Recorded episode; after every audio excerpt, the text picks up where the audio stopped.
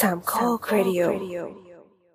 เหมือนทีม สวัสดีครับ โอ้ไม่พูดพร่ำทำเพลงเริ่มเลย มาครับ ไม่มีเวลาให้เห็นเคนหาว เออ ไม่มีเวลาให้เข็นตัดใจก่อนครับ อืมตัดบทเนาะตัดบท เนาะ ไม่แชร์เนาะเกิดอะไรขึ้น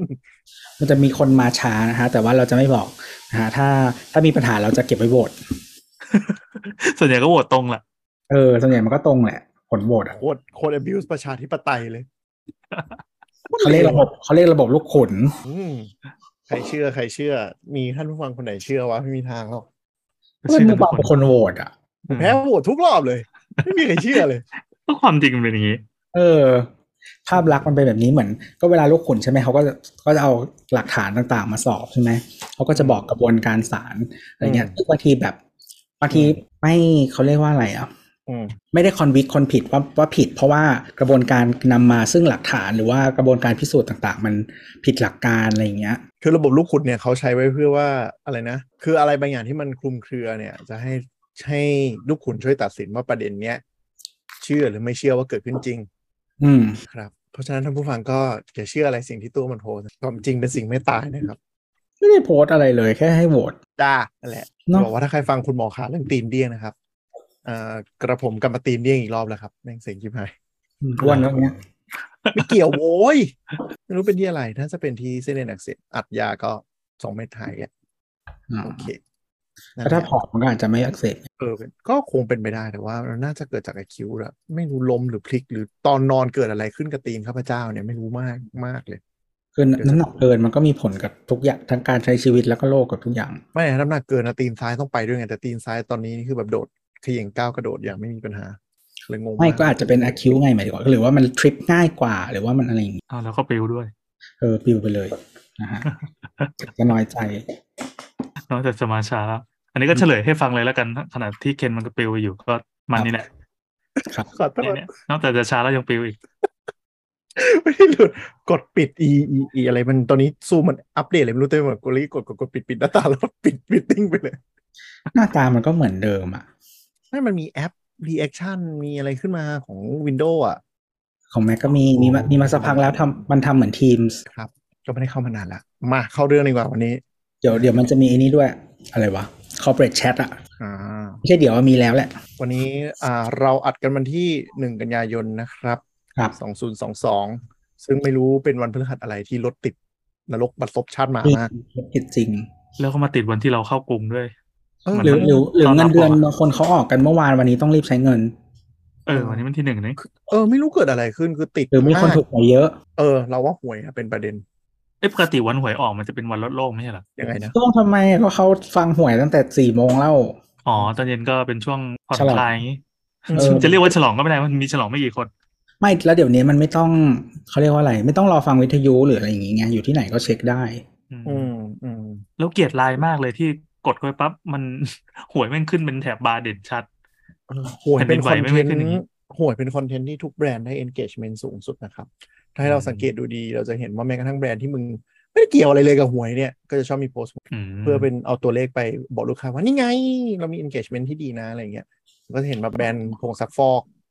เออเฉลยหวยอะไรอย่างนี้ แล้ว ก็เป็น relevant กับทุกคนแต่จริง ๆ มันมีแบรนด์ที่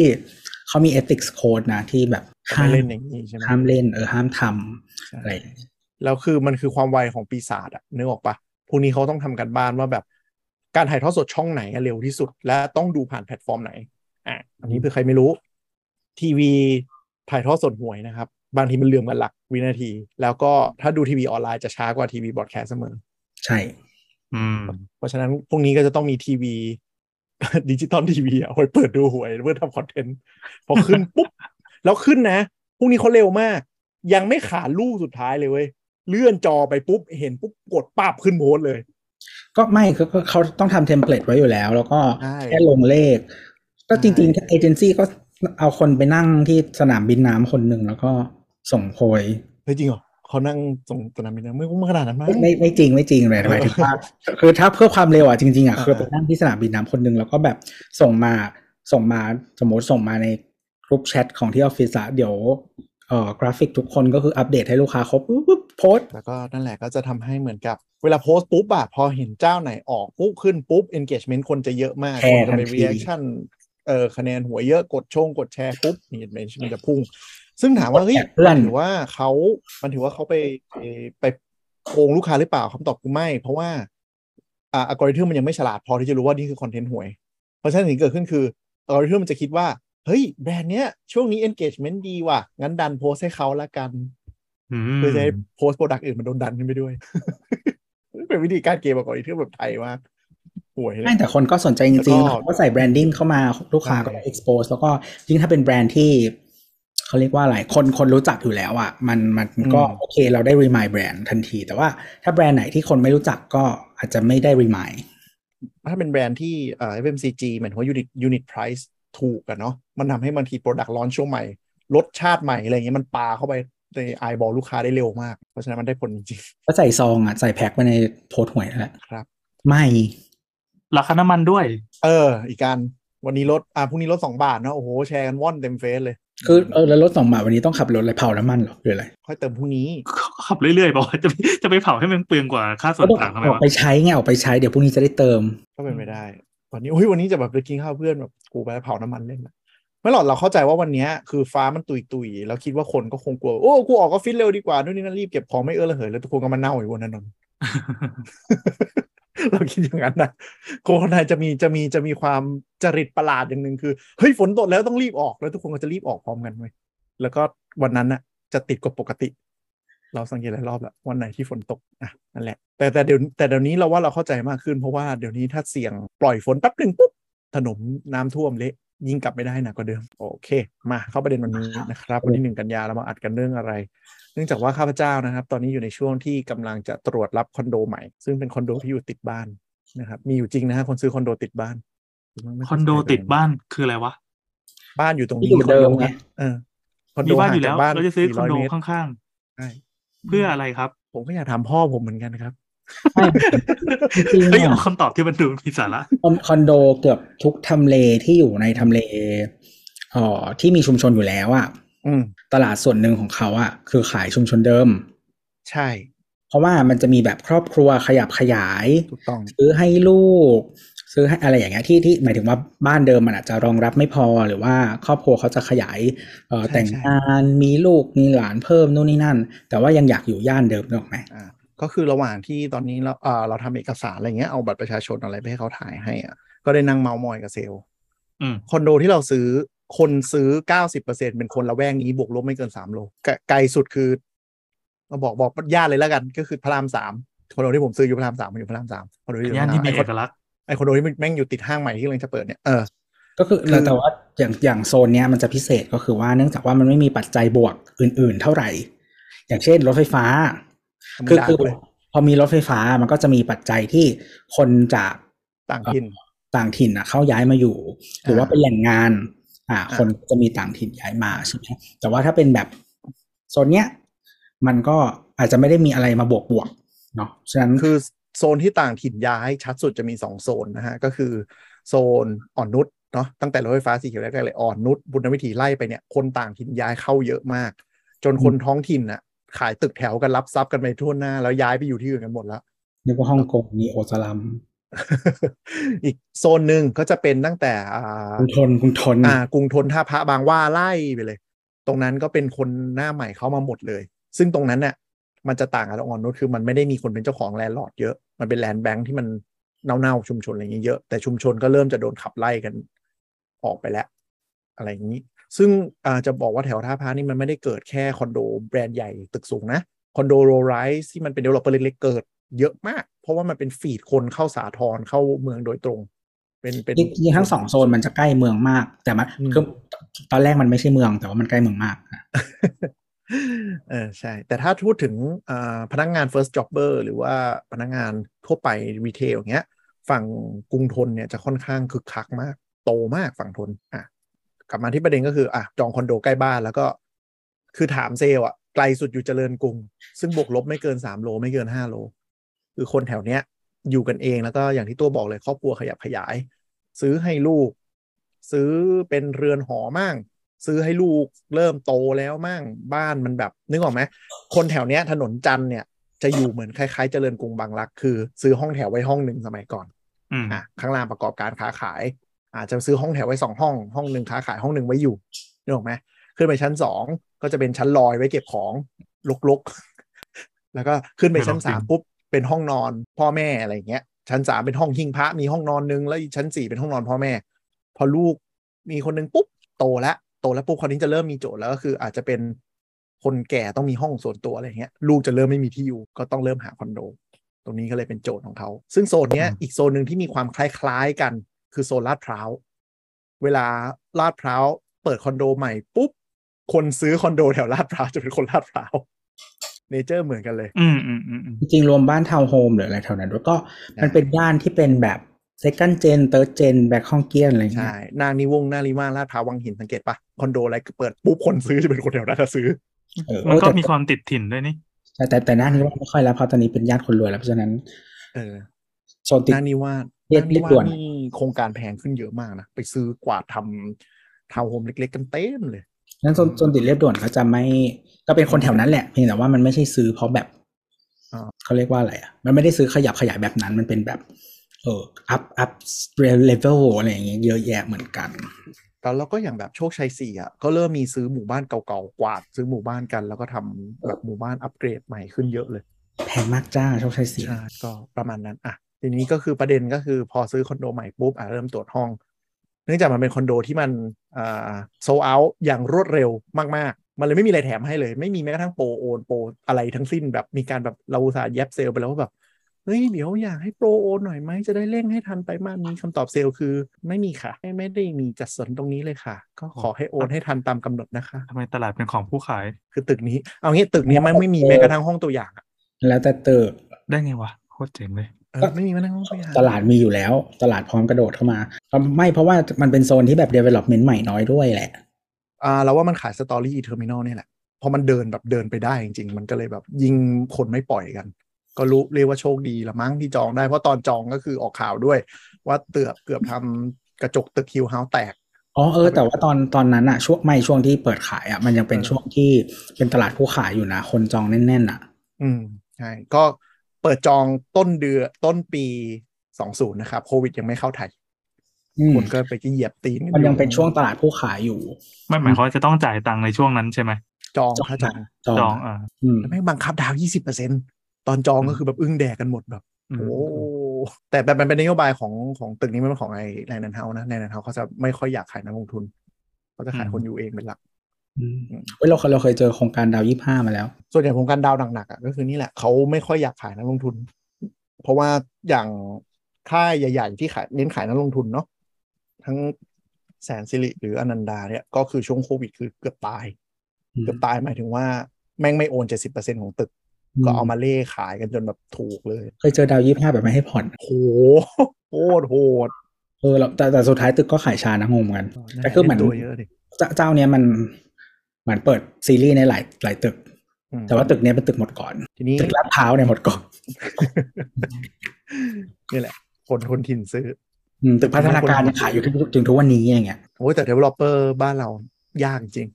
คือถ้าดูแค่ตัวเลขในหนังสือเนี่ย ตกม้าตายมาหลายคนละอ่ะก็ทีนี้ประเด็นก็คืออ่ะปกติคอนโดเนี่ยคนส่วนใหญ่ซื้ออะที่เขาแถมแน่ๆคือแอร์ไปดูคอนโดมาประมาณ 3 4 4 0 ที่ไม่เคยเจอที่ไหนไม่แถมแอร์ที่นี่แม่งไม่แถมงงมาก ยังดีนะที่เขาเดินแบบเดินเดินอ่ากำแพงเขาเรียกอะไรนะเฟล็กอะเหมือนเฟล็กทาสีเอาไว้เจาะแล้วก็อ่าจังชันบล็อกอะไรไว้ให้หมดละแค่ยกมาติดเฉย ปกติเขาจะเดินไฟไว้ ๆเออคือถ้า แต่ ไม่ ว่า เดิน ไฟ ให้นี่กู ไฟ ด่า อ่ะไฟอ่ะมันความสวยอะมันจะไม่เท่าไหร่ ที่ไม่สวย มันไม่ ที่สุดอะคือท่อแอร์ ใช่ มันไม่สวยแน่ๆอยู่แล้วตอนเนี้ย แล้วคือตำแหน่งที่มันเจาะมาให้ก็คือมันเบี้ยวๆ ไม่ได้กลางห้องอะไรเงี้ย แต่เราทำใจแล้วเราต้องติดแอร์ที่มันแบบ เราจะไม่เดินท่อแอร์ในห้องอ่ะ เพราะฉะนั้นเบี้ยวเบี้ยวห้องก็ช่างมันนึกออกปะริมริมห้องเป่ามาก็ช่างมัน ต้องเน้นสวยไว้ก่อน อ่ะ ทีนี้ก็เลย ตอนนี้ก็จะมาคุยกันเรื่องแบบ ไปเดินช้อปปิ้งเครื่องใช้ไฟฟ้าหลัก ๆ ที่เวลาจะย้ายเข้าบ้านเนี่ย เราเจอประสบการณ์อะไรบ้าง แล้วก็มีอะไรที่คุณรู้เพิ่มเติม เราเคยตัดแตะๆไปแล้วแหละ มันจะมีตอนทีวีเนาะที่เราพูดตอนนั้นทีนี้เขาเยอะเหมือนกันก็จะตอนนี้ก็จะข้ามทีวีไปนะครับใครอยากฟังก็ไปคุยคุยดูตอนเก่าๆมีตอนทีวีอยู่ อันนี้จะเป็นเครื่องใช้ไฟฟ้าอื่น ใช่ เป็นโฮมแอพพลายเอนซ์ละกัน เป็นพวกเขาเรียกว่าอะไร white appliance อ่าฮะ เหมือนเคยเอ๊ะเราเคยพูดตอนไหนว่าเรื่อง white white กับ black เคยเคยก็ตอนทีวีนั่นแหละ เออ Black กับ black black นะฮะ ก็จะเป็นส่วนใหญ่จะเป็น เอ่ออุปกรณ์ที่เกี่ยวกับ AV ที่ไม่ใช่หนังโปนะครับ แต่ใช้ดูหนังโปได้ อืม ก็คือ audio visual อะไรอย่างเงี้ย ภาพและเสียงนะครับอย่างเช่น โทรทัศน์อะไรเงี้ยอุปกรณ์เครื่องเสียงต่างๆนะครับ ก็ส่วนใหญ่จะเป็นสีดำนะครับก็จะเป็น black เนาะส่วน white appliance คืออะไร white appliance คือเครื่องใช้ไฟฟ้าที่ส่วนใหญ่จะขนาดใหญ่หรืออยู่ในครัวนะครับ ก็จะเป็นสีขาวนะฮะเป็นหลักลองสังเกตดูนะครับ ไม่ว่าจะเป็นเอ่อตู้เย็นนะครับ หรือว่า เครื่องซักผ้า เครื่องล้าง ไมโครเวฟ จานไมโครเวฟ อะไรอย่างนี้นะ เพราะอะไรอ่ะ ไวแพลนเราเข้าใจอันนี้คิดเอง เออสีขาวเนี่ย มันผูก ดูคราบสกปร คู่ ก กับ ให้ ความสะอาดใช่ มันอยู่คู่กับความสะอาด แล้วเครื่องใช้ไฟฟ้าส่วนใหญ่พวกเนี้ยก็จะเป็นมีฟังก์ชันทำความสะอาดเป็นส่วนใหญ่ แล้วก็อยู่ในพื้นที่ที่เออมันจะมีการทำความสะอาดอะห้องครัวอะไรออ๋อย่างเงี้ย แล้วแล้วมันมันหมายถึงว่าเจ้าของอะต้องทำความสะอาดเมนูเองด้วยไง อืม นึกถึงในตู้เย็นเนาะถ้าแบบกูทำดำมาหมดปุ๊บอย่างเงี้ย มีคราบมันคราบอะไรคราบเลอะมันก็ทำความสะอาดลำบากเนี่ย อืม เห็นชัดกว่า ส่วนส่วนของพวกเป็นแบล็กอะก็อย่างทีวีมันก็จะค่อนข้างชัดนะคือจริง ๆ การที่สีดำอะมันทำให้ภาพมันเด่นขึ้นมา อ่า อืม แล้วก็ทีวีมันบางทีถ้ามันใช้สีขาวมากๆ มันเหลืองมันเหลืองแล้วมันน่าเกลียดเหมือนจอมอนิเตอร์ทีวีไอคอมเก่าๆเห็นปะ แล้วเวลาคุณดูแบบสมมติดูภาพภาพยนตร์ดูอะไรเงี้ยแล้วก็ปิดไฟเนาะขอบสีอะมันจะโดด อ่าใช่ อืมนะ ก็ ฮะ เออคงเป็นเรื่องของเวลาปิดไฟนั่นแหละนะพวกระบบโฮมเธียเตอร์ทั้งหมดเนี่ยสีดำเวลามันปิดไฟมันก็จะสวยกว่า จะไม่เห็นนะฮะ แล้วก็มันไม่ได้เป็นส่วนที่แบบเลอะคราบซอสเลอะ อะไรที่มันเป็นเครื่องครัวใช่ไหมมันก็ไม่ต้องทำความสะอาดเท่าไหร่ แต่ถ้ามันอยู่ในครัวมันก็มีโอกาสเลอะตลอดอะไรอย่างนี้ แล้วอย่างตู้เย็นอย่างเงี้ย ถ้าเป็นตู้เย็นข้างในสีดำๆอ่ะเวลาใส่ของเข้าไปมันก็คงไม่น่าดูใช่ไหมมันไม่ได้ขับของออกมา มันอาจจะเห็นไม่ชัดด้วยนะ เวลามี อืม อะไรเกิดขึ้น แบบคราบแมลงหรือว่าเศษอะไรทั้งเนี้ยก็จะเห็นจะเห็นไม่ชัด มันไม่ใช่ว่าต้นทุนของการผสมสีในพลาสติกจะถูกกว่าแพงกว่าใช่ไหม อืมง่ายคือ จริงๆสีถ้าพลาสติกสีขาวแบบขาวแบบไอเนี่ยแพงนะ ใช่ อ๋อ ขาวแบบขาวขาวที่เราเห็นในแวร์แพลนสขาวมุกขาวอมเทาๆอ่ะ อื มั ม นนี่หน่อย คือคือสีขาวหรือใสอ่ะ มันใช้พลาสติกถูกไม่ได้ อืม เพราะว่าคือคือพลาสติกถูกคือพลาสติกที่แบบมันผ่านการรีไซเคิลหรือมันไม่บริสุทธิ์อ่ะ อืม เออมันเติมสีให้มันกลบอ่ะไม่ได้ อืม ที่แพงจริงงานพลาสติกคือโมมากกว่า ตัวตัวเนื้อพลาสติกไม่ค่อยไม่ค่อยไม่ค่อยต่าง แต่ในนี้ก็มีหลายสีให้เลือกนะส่วนใหญ่ ใช่ใช่กำลังจะบอกว่าที่พูดมาทั้งหมดเนี่ยเดี๋ยวนี้มันเริ่มเปลี่ยนไปแล้วเนื่องจากเอ่อไลฟ์สไตล์หรือหลายๆอย่างอ่ะก็เริ่มสีสันมากขึ้นเดี๋ยวนี้ตู้เย็นแม่งมาแบบสีมหาศาลมาก แล้วก็จะเริ่มเน้นสีเงินเยอะขึ้นสีเงินที่ทะลักเข้ามาในไวท์แพลนเยอะมากเลย อืม เพราะว่ามันอาจจะเป็นสีกลางๆที่มันแบบไม่ขาวก็แบบพอขาวมันก็สกปรกง่ายใช่ไหมดำ อืม มันก็ทะมึนไปสีเงินเงินๆอะไรเงี้ย แล้วพวกบรัชอะเวลามันเป็นรอยมันดูไม่ออกไงมันจะดูใหม่ตลอด fresh metal อ่ะแต่จริงๆไม่ใช่ metal เป็นพลาสติก พ ธรรม ลาส ดา ติกอะพลาสติกพ่นนั่นแหละอ่ะทีนี้มาก็คือเนื่องจากคอนโดไม่แถมแอร์เราก็เลยต้องมานั่งศึกษาเรื่องแอร์เพราะเราเราคิดว่าเราซื้อคอนโดเราคิดว่าไม่ต้องมานั่งยุ่งเรื่องแอร์ด้วยผมก็ต้องศึกษาอ่ะแอร์หลักๆ มันก็มีหลายเจ้า แล้วก็แอร์แขวนผนังเงี้ยมันก็ต้องเช็คเรื่อง BTU BTU ดีๆ อ่ะแอร์แอร์บ้านเรานะครับ อืม ปกติที่เราใช้กันคือแอร์เราเรียกว่า split wall type นะครับหรือว่าแอร์แขวนผนังเนี่ย อืม นะฮะก็คือมันจะมียูนิตอยู่ในห้อง อืม ตัวนะครับ ที่เราบางคนก็จะเรียกว่าคอยเย็น อืม นะครับก็คือตัวแอร์ที่เราเห็นนี่แหละ คอยเย็นแล้วเย็นยัง ทาแป้งเย็นมา โอเค ครับ ก็ต้องเปิดทิ้งไว้นิดนึงนะฮะแล้วก็ อ่า จะมีส่วนที่ข้างนอกบางคนก็จะเรียกว่าคอมเพรสเซอร์หรือว่าคอยร้อน ซึ่งเพิ่งรู้ว่าตู้ข้างนอกมันไม่ไอคอมเพรสเซอร์มันไม่ใช่ทั้งตู้ คอมเพรสเซอร์คือส่วนหนึ่งที่อยู่ในนั้น แบบอ้าวแสดงว่าที่ประกันคอมมันไม่ได้ประกันทอยล้อทั้งตู้เหรอวะ ใช่ครับ ไม่ใช่ไม่ใช่ มันป นะ ระ ฮะ กันแค่ตัวอัดอากาศที่เป็นมอเตอร์หนึ่งอัน จริงๆข้างในนั้นจะเป็นท่อส่วนใหญ่ขนาดมันอะ ใช่จริงๆ แล้วก็แผง อันที่ แผงแผง เจ๋ เอ็ ง กชนแผงเอ็กชนความอากาศ ที่เหมือนรังคล้ายๆรังพึ่งคล้ายๆครีบครีบออกมา ครีบ ซึ่งจะบอกไอตัวไอตัวนั้นนะเจ๊งง่าย เจ๊งง่ายกว่าคอมเพรสเซอร์ อืม ประกันมันถึงน้อย ก็จริงๆ ถ้าใครเขาได้ยินคำว่าคอมเพรสเซอร์ทั้งตู้เย็นและแอร์ก็จะมีสิ่งนี้เหมือนกันอุปเป็นอุปกรณ์ที่หลักการทำงานใกล้เคียงกัน เอ่อตัวนั้นอ่ะมันก็คล้ายๆกันนั่นแหละ อืม แต่ไซส์ไม่เท่ากัน ก็หลักๆ ประกอบด้วยคอยเย็นคอยร้อนเนาะแล้วก็การเดินฟงเดินไฟแล้วก็ต้องเดินห้องแอร์อะไรอย่างนี้ก็แนะนำว่า ก็ถ้าไปซื้อแอร์สมมติไปซื้อร้านนอกหรือยังไง ก็ให้เขามาเซอร์เวย์หน้างานก่อนก็ได้ แต่หลังๆอ่ะจะไม่ค่อยมากันแล้วเพราะเสียเวลาเดินทาง ก็จะ อืม เตรียมชุดมาเลยเผื่อติด ซึ่ง เป็นที่จะ ช ถ่า อย บ รูปอะถ่ายรูป อ่าถ่ายรูปก็ได้ แล้วก็อะไรก็ได้ ส่วนใหญ่เขาจะแบบ หลัก ๆ ก็เดินท่อให้ฟรีสี่เมตร มีอ่าเบรกเกอร์อะไรให้ถ้าเป็นบ้านนะ ก็จะมีแถมเบรกเกอร์อะไรให้ด้วย ซึ่งก็ส่วนใหญ่จะรวม แต่มันจะมีบางเจ้าที่เป็นร้านขายแอร์ข้างนอกโค้ดราคาถูกกว่า แล้วก็จะบอกไม่รวมค่าติดตั้ง อ่ามันจะมียุบยุบยับหรือว่าแบบค่าติดตั้งได้อุปกรณ์อย่างเช่นท่อแค่กี่เมตร สายไฟกี่เมตร ใช่ อะไรอย่างเงี้ยก็อาจจะต้องดูให้ละเอียดว่าเผลอๆแพงกว่าไหม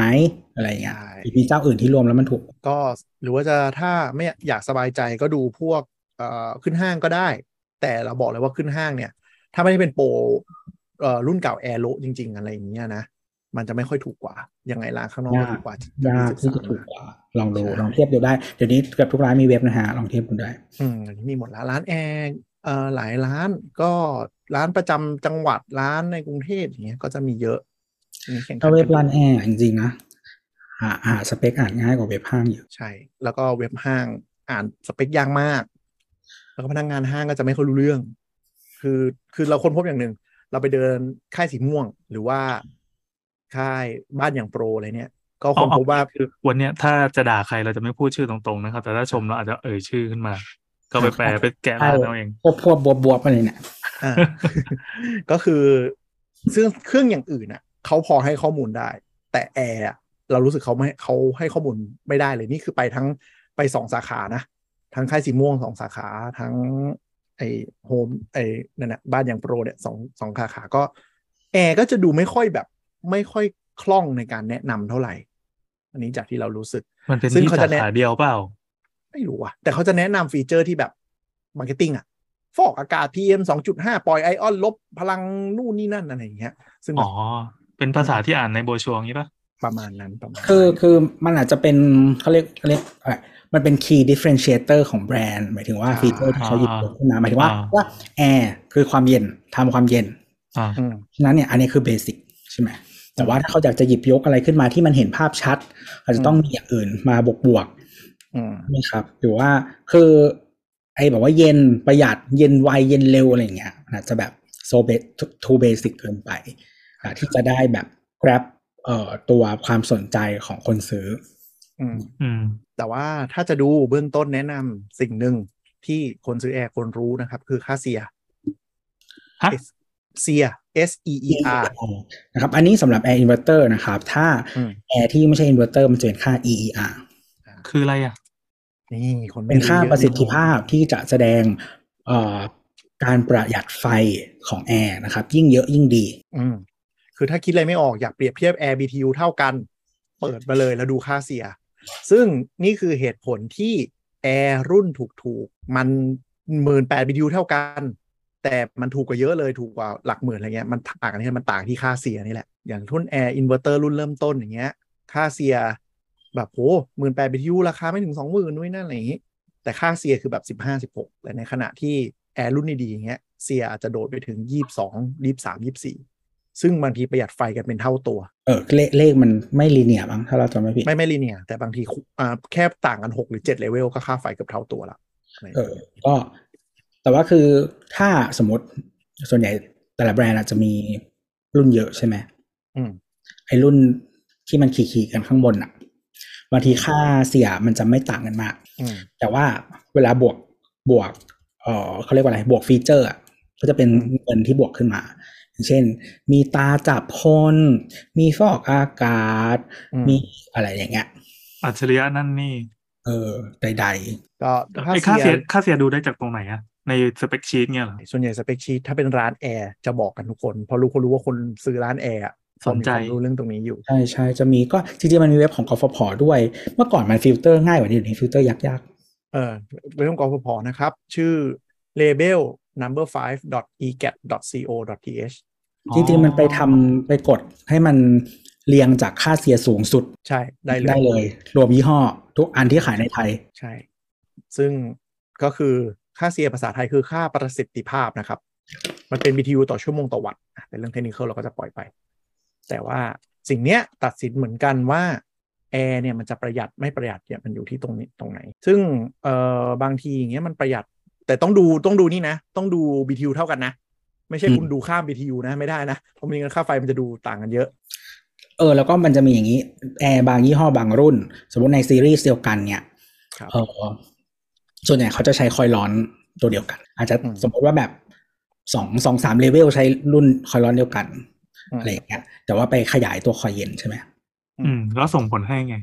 บางทีอ่ะสมมติว่ารุ่นใหญ่ขึ้นอ่ะ ค่าเซียมมันจะ drop อืม อืมแล้วพอพอแบบไปใหญ่ขึ้นอีกสมมติมันไปเป็นเลเวลที่เปลี่ยนคอยล์ร้อนมันอย่างเงี้ยเลมนก็จะเด้งกลับมาก็มี อืม เออเพราะฉะนั้นอ่ะ รุ่นเดียวกันบางทีมันไม่ได้ทั้งหมดให้ดูแบบต้นสเปซิฟิกเลยที่คุณจะเอาอ่ะ อืม ใช่ใช่ใช่อ่าตัวอย่างเช่นเราเซิร์ชแอร์แบรนด์หนึ่งละกันในเว็บของกฟผนะครับเลเ e ล number five ก็คือไอฉลากเบอร์ห้านี่แหละ ไปที่โหมดเครื่องปรับอากาศอ่ะกด inverter กดอ่ะเซิร์ชพิมพ์ชื่อแบรนด์ หรือถ้าดูชื่อรุ่นจากร้านมาแล้วก็ปาชื่อรุ่นเข้าไปได้เลย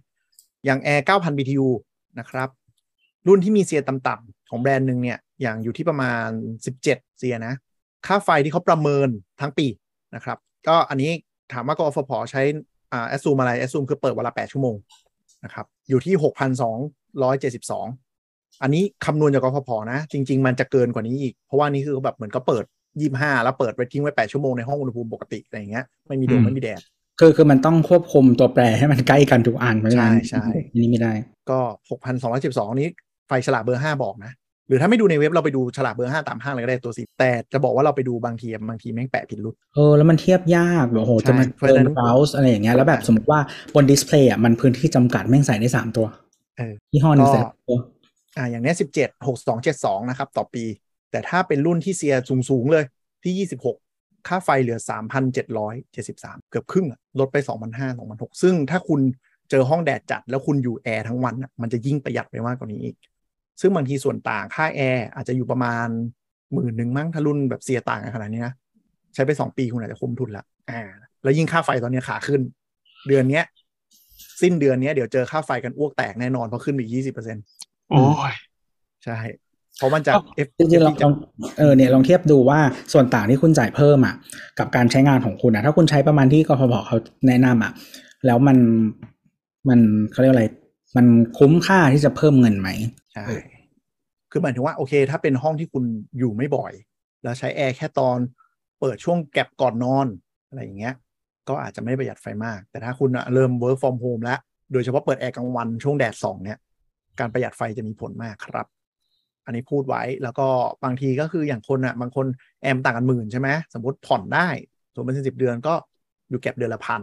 คุณอาจจะประหยัดไฟเดือนหนึ่งมาโปะตรงนี้ก็ได้ประมาณนั้น แต่ว่ารุ่นแอร์รุ่นเริ่มต้นอย่างเงี้ยมันก็จะเหมาะกับบางคนเขาทำห้องเช่าเนาะหรือคนที่งบน้อยก็ คือหลายๆ คนก็จะมีวิธีประหยัดแอร์ส่วนตัวนะอย่างเช่น ตั้งเวลาปิดตีสี่ตื่นมาเปิดพัดลม หรือว่าอะไรเนี้ยก็ตามแต่นะฮะ คือคือวิธีทดสอบประหยัดไฟเนี่ย อยากให้เทสกันจริง ๆ นะ อย่าอย่าอย่าแบบอย่าคิดไปเองว่ามันจะประหยัดเพราะบางทีมันไม่ประหยัด คือคอมเพรสเซอร์การทำงานของแอร์เนี่ย บางทีมันเดายากว่าแบบไหนมันกินไฟมากไฟน้อย มันมียุคหนึ่งจำได้แบบว่าที่แบบ อย่าปิดแอร์เลยเปิดแม่งไปเลยจะประหยัดไฟที่สุดคอมไม่ทำงานหนักเพราะไม่ต้องปรับอุณหภูมิบ่อยบางทีคนพบว่าบางทีมันติดติดดับดับๆทีๆมันก็กินไฟไม่แพ้กัน อืม จริงๆเปิดปิดบ่อยๆ ยังไงก็กินไฟ ใช่ แต่บ่อยมันคือหมายถึงว่าแก็บแบบถ้าคุณคิดว่าครึ่งชั่วโมงเนี้ยคุณก็อย่าเปิดทนทนๆหน่อยอะไรอย่างนี้ อืม คืออินเวอร์เตอร์มันถึงโดยรวมมันถึงประหยัดกว่า เพราะว่ามันไม่ได้เปิดปิด แล้วก็อ่ะไปเรื่องต่อไปคือแอร์เนี่ย อย่าคิดว่าแต่ละแบรนด์เนี่ย ใน BTU ใกล้กันรุ่นท็อปรุ่นเลยราคาจะใกล้กัน เพราะตอนนี้นั่งทำ price compare แล้วพบว่ารุ่นท็อปที่สเปคใกล้กันราคาแม่งต่างกันเป็นหมื่น ก็เป็นค่าแบรนด์ไงความนิยม ใช่ ก็คืออย่างสมมติว่าแบรนด์รุ่นเอ่อยี่ห้อยอดนิยมอะนะฮะที่ทุกคน อ่า จะดูกันว่าเมืองไทยเรานิยมยี่ห้ออะไรเออราคาจะโดดมากในแค t แอร์และเป็นแค่แค t แอร์เท่านั้น ถูกมันแพงกว่ามากๆ แล้วฟีเจอร์ไม่มีอะไรเลยเว้ย อ่านะฮะก็คือปัจจุบันเนี้ยนะครับ ก็เข้าใจว่าแอร์ทุกยี่ห้อจะใช้น้ำยาแอร์รุ่นใหม่ละ R32 อ่า ซึ่งมันจะทำทำให้เย็นเร็วขึ้นประมาณนั้น แล้วก็ รักโลกรักโลก รักโลกอะไรอย่างเงี้ยคือคนทำคือไดกินนะ เจ้าของพาเทน อืม เอ่อเปิดให้ทุกคนใช้นะสสมัยก่อนหน้านี้สักสี่ห้าปีอ่ะจริงๆมีใช้แค่สองยี่ห้อนะฮะยี่ห้อดีกับยี่ห้อพีนะครับก็ทุกคนจะใช้ R 4 1 0กันหมดนะครับ ก็ จะบอกว่ายี่ห้อเอ็มนี่คือมาช้านะมาช้าอย่างแรง ชื่อทั้งหมดนี้คือญี่ปุ่น ครับ ยี่ห้อเอ็มนั่นแหละครับ คือคืองี้ มันพอเราไปแย้งมันก็จะมีคนที่แบบ บอกว่าเอ้ยรุ่นนี้มันโทนมันอะไรกว่าเยอะอะไรเงี้ยมันคือแบรนด์ที่ติดตลาด ซึ่งมันต่างกันแบบโคตรโคตรๆอ่ะอ่ะเรา คือเราเราเคยใช้ยี่ห้อเนี้ยที่บ้านหลายตัวนะครับ ก็ถ้ารุ่นแพงหน่อยรุ่นกลางๆขึ้นไปอ่ะ มันก็ประหยัดโอเค แล้วก็ทน เคยใช้รุ่นถูกไม่ประหยัด อืม เย็นช้า อืม แต่ว่าก็ทนแหละมั้งเออก็ไม่มีปัญหาอะไร อืม แต่ละคนพบว่าแบรนด์เนี้ยเมื่อเทียบกับเรนจ์อะเสียเขาไม่ได้เยอะ เออจริงๆ ปัจจุบันนี้เราว่าเซียเขาดีกว่าเดิมเยอะแหละถ้าถ้าเป็นสักสามสี่ปีที่แล้วว่าเซียจะเฮี้ยมาก แต่ว่าส่วนใหญ่คนจะไม่ได้ดูเนาะเพราะฉะนั้นคนเราก็เป็นแบรนด์ยอดนิยมเพราะฉะนั้นคนก็จะโอเค เอ็มก็ดีนะครับ เอาแบรนด์ จะ ไป่ะ ใช่ อ่ะ ใช่ เชียร์อะไรนะเชียร์อะไรนะเชียร์อะไร ไม่ไม่ได้เชียร์เอ็มก็ดีนะครับ จะเป็นแบรนด์ที่ราคาโดดมาก เพราะว่า อ้าวเหรอ ยี่ห้อเขาติดตลาด เออในโลกในโลกเนี่ยนะครับอ่ะถ้าเป็นเมืองไทยอ่ะ เข้าใจว่า Market Share ก็น่าจะหนึ่งด้วย แล้วก็ติดตลาดด้วยและแพงด้วยนะเอ็มเออในตลาดโลกเนี่ย ผู้ผลิตอันดับหนึ่งนะครับ มาจากประเทศจีนนะครับยี่ห้อตัวจีนะลองไปหาดูส่วนอันดับสองของโลกนะฮะคือยี่ห้อตัวดีนะครับ แต่ว่ายี่ห้อตัวดีเนี่ยโรงงานใหญ่อยู่ที่ประเทศไทยนะครับ ที่มันก็แชร์ในไทยนี่ตัวดีอะ ดีเดียวกับบ้านเราปะ ดีเดียวกันดีเดียว ดี กัน เดียวกันดี อ๋อ เดีดีเดียยวกันว ที่อ กั อน กสโลแกนอันใหม่มาที่แบบกูประทับใจมากว่าเจ้าของให้ผ่านได้ไงอะที่นาเดชน์พูดอะกูชอบมาก มั เล น ย เก่าแล้วมันเก่าแล้วแล้วคือจะบอกว่าเราไม่พูดดีกว่า คือเหมือนแบบ คือถ้าใครรู้ว่าทำงานเอเจนซี่นี้แล้วก็จะโดนแซวอะแล้วทุกคนก็อยากจะเอาหัวมุดลงไป เพราะไอ้ไอ้สโลแกนเนี่ย อืม ทำไมอ่ะ ชอบ เอ เอ อ อเราชอบมากเลยนะ ตอนเรา เอางี้ แบบตอน มีมี ตอน ใครจำได้จนถึงวันนี้มั่งล่ะ ตอนยิงสปอร์ตนี่คือแบบกูหันแบบหยุดทุกอย่างแล้วหันไปมองอะว่าแบบนันเดชน์พูดประโยคนี้เหรอวะ คือเวลาไปงานแก t เ r อริงที่แบบมีเอเจนซี่เจ้าอื่น แล้วเขาก็ ถ้าเรา เห็นว่า เขารู้ว่าเรามาจากที่นี่เขาก็จะแซวแล้วทุกคนก็จะแบบว้า เอามันอินใช่ไหม กูต้องโดนอีกแล้วหรือ นันเดชน์ความ ทำ แค้ ไม นส่วน อะ ตัวดีวะ อืม เออนั่นแหละ ก็จริงๆ ทำไม ถ้าถ้า เหร ดู อเรา เรา ไม่ได้คิด เราเทียบรุ่นอะแบรนด์แบรนด์ดีก็จะค่อนมีค่อนข้างเยอะ แล้วก็ค่อนข้างโอเค แต่ราคาจะโดดมาก แบรนด์ดีจะมีปกติเขาจะมีรุ่นอยู่ประมาณสักห้าห้าหกเจ็ดรุ่นขึ้นไปแต่ละปีอะ ๆ อืมเยอะมากคือคือไลน์อัพเขาเยอะมากเพราะฉะนั้นถ้าใครอยากได้แอร์ประหยัดแล้วมองว่าไม่ได้ใช้แอร์เยอะอะไรเงี้ยแบรนด์ดีจะมีออปชันตัวเริ่มต้นที่เป็นอินเวอร์เตอร์นะค่อนข้างเยอะคือแอร์แอร์ส่วนตัวเราไม่เชียร์ไม่อินเวอร์เตอร์อยู่ อืม คือคือหมายถึงว่าถ้าถ้า household นะนี่เราพูดถึง household นะ คือถ้าคุณใช้เป็นห้องนอนอะแล้วคุณเปิดทุกวัน เออ ส่วนใหญ่อินเวอร์เตอร์จะคุ้มกว่า แต่ว่าถ้าเป็นแบบ fixed ห้อง speed นานๆใช้ที อืม หรือว่าเป็นแบบบ้านตากอากาศสมมติอะไรเงี้ยมันก็ไม่จำเป็น เออหรือห้องที่มันแบบเป็นห้องโถงที่ต้องการเปิดเพื่อแบบเน้นเย็นน่ะ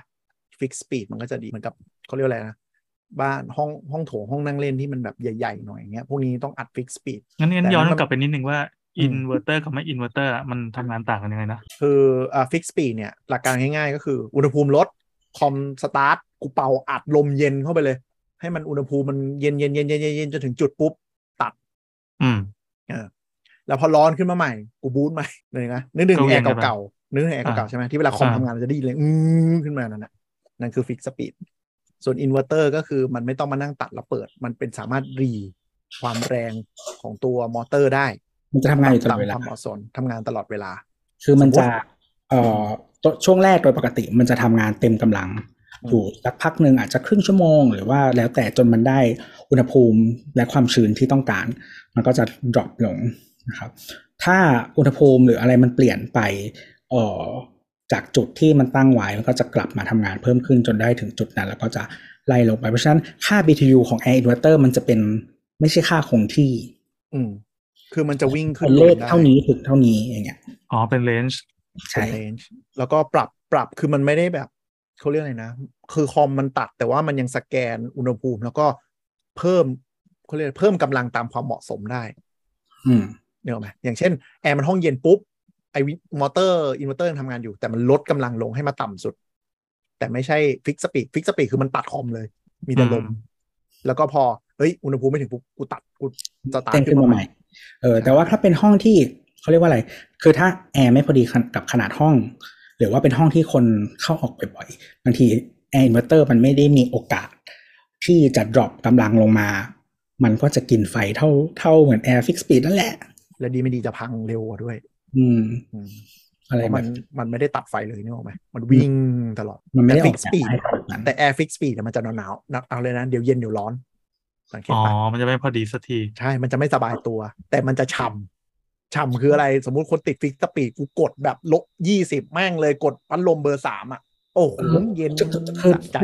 ทุกวันเนี้ย คือเราเราเคยทำโฆษณาแอร์ขายแอร์ทำวิจัยเรื่องแอร์เรายังไม่เข้าใจเหมือนกันว่าคำว่าฉ่ำอะแปลว่าอะไร อืมเข้าไปแล้วหน าวหนาวจนเยือกหนาวจนต้องอยากห ก็ ยิบ คื ผ้า อ ห่ มั ม นเหมือนเป็นคอมบิเนชันของความเย็นที่มาก และความชื้นสักค่าหนึ่ง อะไรสักอย่างประมาณเนี้ยซึ่งมันมีส่วนหนึ่งที่เออมีคนที่เป็นแฟนรักของแบรนด์เอ็มเนี่ย เขาจะรู้สึกว่ายี่ห้อเนี้ย มันฉ่ำเว้ย อ๋อ อันนี้คือภาพที่ติดตา เออแล้วยี่ห้ออื่น อีเวนยี่ห้อดีเนี่ยที่มันเอ่อ global number two แล้วก็บ้านเราก็น่าจะน่าจะ number two มั้งรู้สึกว่าไม่ฉ่ ใช่ ซึ่งมันเลยเป็นปัญหาที่ทำให้แอร์รุ่นเอ็มอ่ะ มันกินไฟ เพราะมันไม่มันฉ่ำไม่เป็นอินเวอร์เตอร์นึกออกปะ อืม คนก็เลยคิดว่ามันดี แต่จริง ๆ แล้วอ่ะเขาเซตอัลกอริทึมทั่วโลกว่า มันไม่ควรจะฉ่ำคือการใช้อินเวอร์เตอร์คุณควรจะรู้สึกสบายตัวในอุณหภูมิที่คุณต้องการ ไม่ใช่รู้สึกเย็น อืม คือเย็นจนแบบนึกออกไหมเย็นแล้วคุณคว้าผ้าห่มแล้วมาใส่แล้วนั่งดูทีวีอ่ะแล้วคุณสบายใจว่าเออแอร์ฉันดีจังเย็นอะ เรา มัน เรา คิด ว่า เว้ย ฉ่ำฉ่ำมันคือคำว่าเย็นสะใจอะอย่างนอก เออ ข้างนอกแม่งร้อนๆนะเข้ามาปั๊บโอ้ ำ ABTS อย่างเงี้ยเหรอ เออเออเอ เอ อ อแบบ มั นั้น น น่ะแบบนั้น มันจะชื้นชื้นชื้นกว่าปกติด้วยอะไร เอออ๋อซึ่ง แต่ ซึ่ง ใช่ ของจีนทำให้กินไฟนะฮะ ใช่ แต่คนไทยอะชอบแอร์ที่แบบอู้หนาวหยิบผ้าห่มแล้วนั่งดูทีวีเออมีความสุขอะไรอย่างเงี้ย เออ เพราะว่ามันเป็นตลาดคนไทยใช่มันก็เลยทำให้เขากินไฟ แล้วก็อัลกอริทึมการปรับอะมันแปลกๆ อันนี้มีมีมีคนเล่นแอร์หรือช่างแอร์เขาทักแบบหลายคนเหมือนกันว่า ถ้าคุณชอบแอร์ค่ายเอ็มเนี้ยคุณจะรู้สึกไปอันอื่นแล้วมันจะรู้สึกไม่เย็น อืม เออ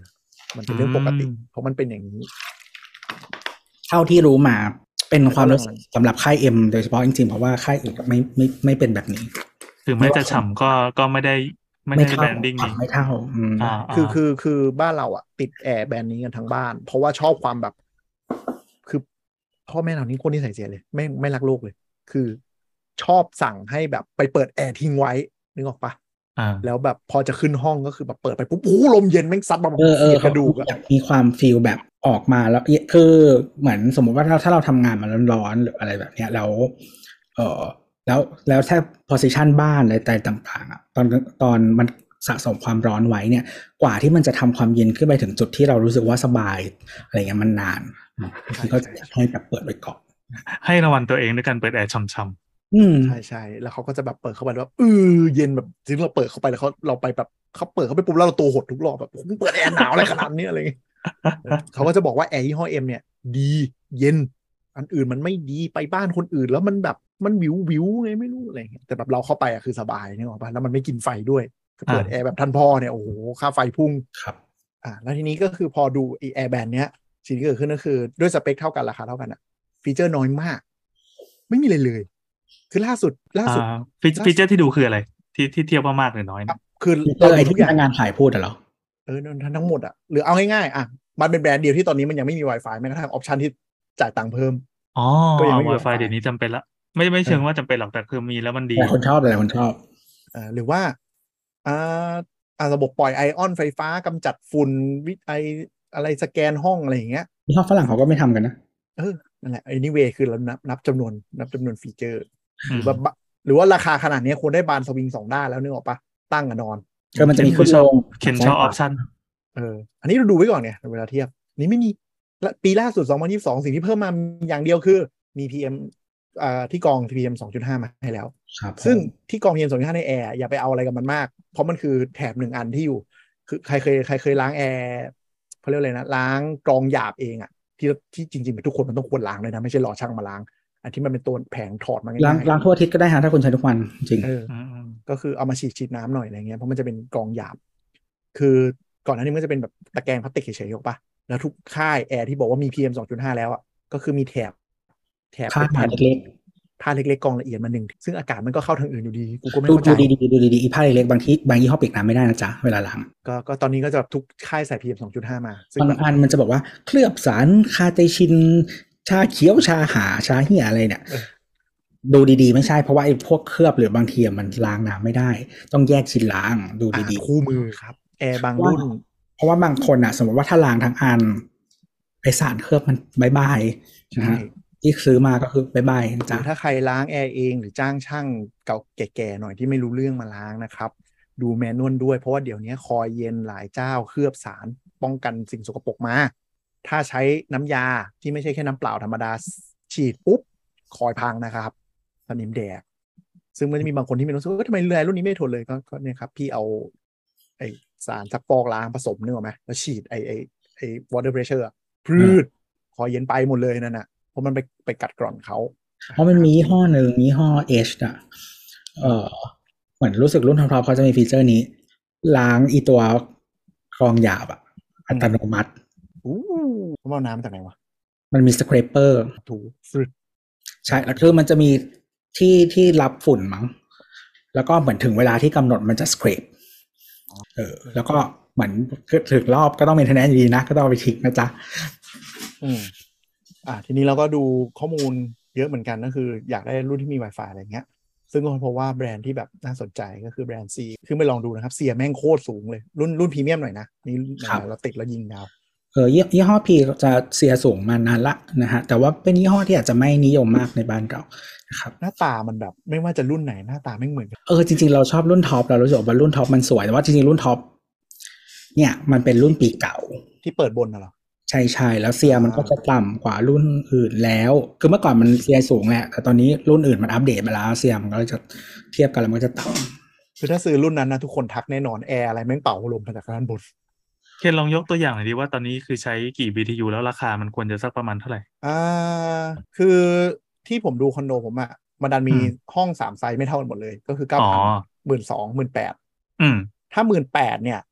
ถ้าเป็นอินเวอร์เตอร์รุ่นรุ่นที่ดูหน่อยนะ ส่วนใหญ่จะทะลุสองหมื่นห้าหมดเลย อืม อ่าอัำนนี้แบรนด์ดี ตอนเคนเคนบอกว่าเคนอ่ะเลือกทุกรุ่นที่มันค่าเซียยี่สิบขึ้นไป อ่าไม่ไม่อันนี้อันนี้แบรนด์ดี อะไร นะครับ อ่ะ เซีย อ๋อ สิบเจ็ดจุดห้ายังสองหมื่นห้าเลย แต่นี้รวมติดตั้งนะ อันนี้ราคารวมติดตั้งคือถ้าไปซื้อเองแล้วหาช่างเองก็จะลดไปสามถึงสี่พันแล้วแต่ละดูเนี่ยสองหมื่นห้ากว่ากว่า แล้วถ้ารุ่นที่เซียเกิน 20 ก็จะอยู่ประมาณแต่แต่สามหมื่นแต่แบรนด์เซียเนี่ยเซียยี่สองจุดห้ารุ่นท็อปมี Wi-Fi มีอะไรเนี่ยแม่งสองเจ็ดเอง ส่วนแบรนด์พีก็อยู่ที่ประมาณสองเก้ามี Wi-Fi เหมือนกัน แบรนด์ซีก็คือ The Original เออ ที่เราขอบคุณทุกทุกวันที่อากาศร้อนอ่ะ ใช่เขา ขอบคุณ มีแคม ผู้ เป คิ ญ ด ฉ ค้ ล น อง เครื่องขอบคุณผู้คิดค้นเครื่องปรับอากาศอ่ะ อะไรนะ ที่แคมเปญครบร้อยห้าสิบร้อยสิบเจ็ดปีอะไรไปเนี่ยที่พูดของคนนี้แหละ ดูนะครับแบรนด์ก็คือ แต่ว่าในไทยเขาจอยกับแบรนด์ญี่ปุ่นอีกแบรนด์หนึ่งนะฮะ ไปลองดู เออแต่ว่าถ้าหากไปดูที่แบรนด์ดีตัวโคตรท็อปที่แบบสเปคชนชนๆกันเนี่ยแม่งโดดไปสามหมื่นแปดกูไม่รู้มันเพลงอะไร เราไม่แน่ใจว่ารุ่นนี้เหมือนกันหรือเปล่าแต่ว่าปกติที่ผ่านๆมาแบรนด์ดีอะถ้าเป็นรุ่นท็อปปกติจะนำเข้าจากญี่ปุ่น อ๋อมีหน้า แบรนด์ซีผลิตไทยหมด แต่แบรนด์ดีรุ่นต้นต้นๆผลิตไทย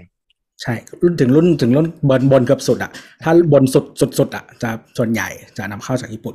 ครับคือเอางี้แล้วกันถ้าถ้าอันนี้คือเน้นพรีเมียมเนาะไม่ได้เน้นแบบถูกเลยถ้าแอร์จีนจะถูกลงกว่านี้เยอะเลย แต่ว่าดูแล้วบางอันเฮี้ยมากเซียสิบสี่สิบห้า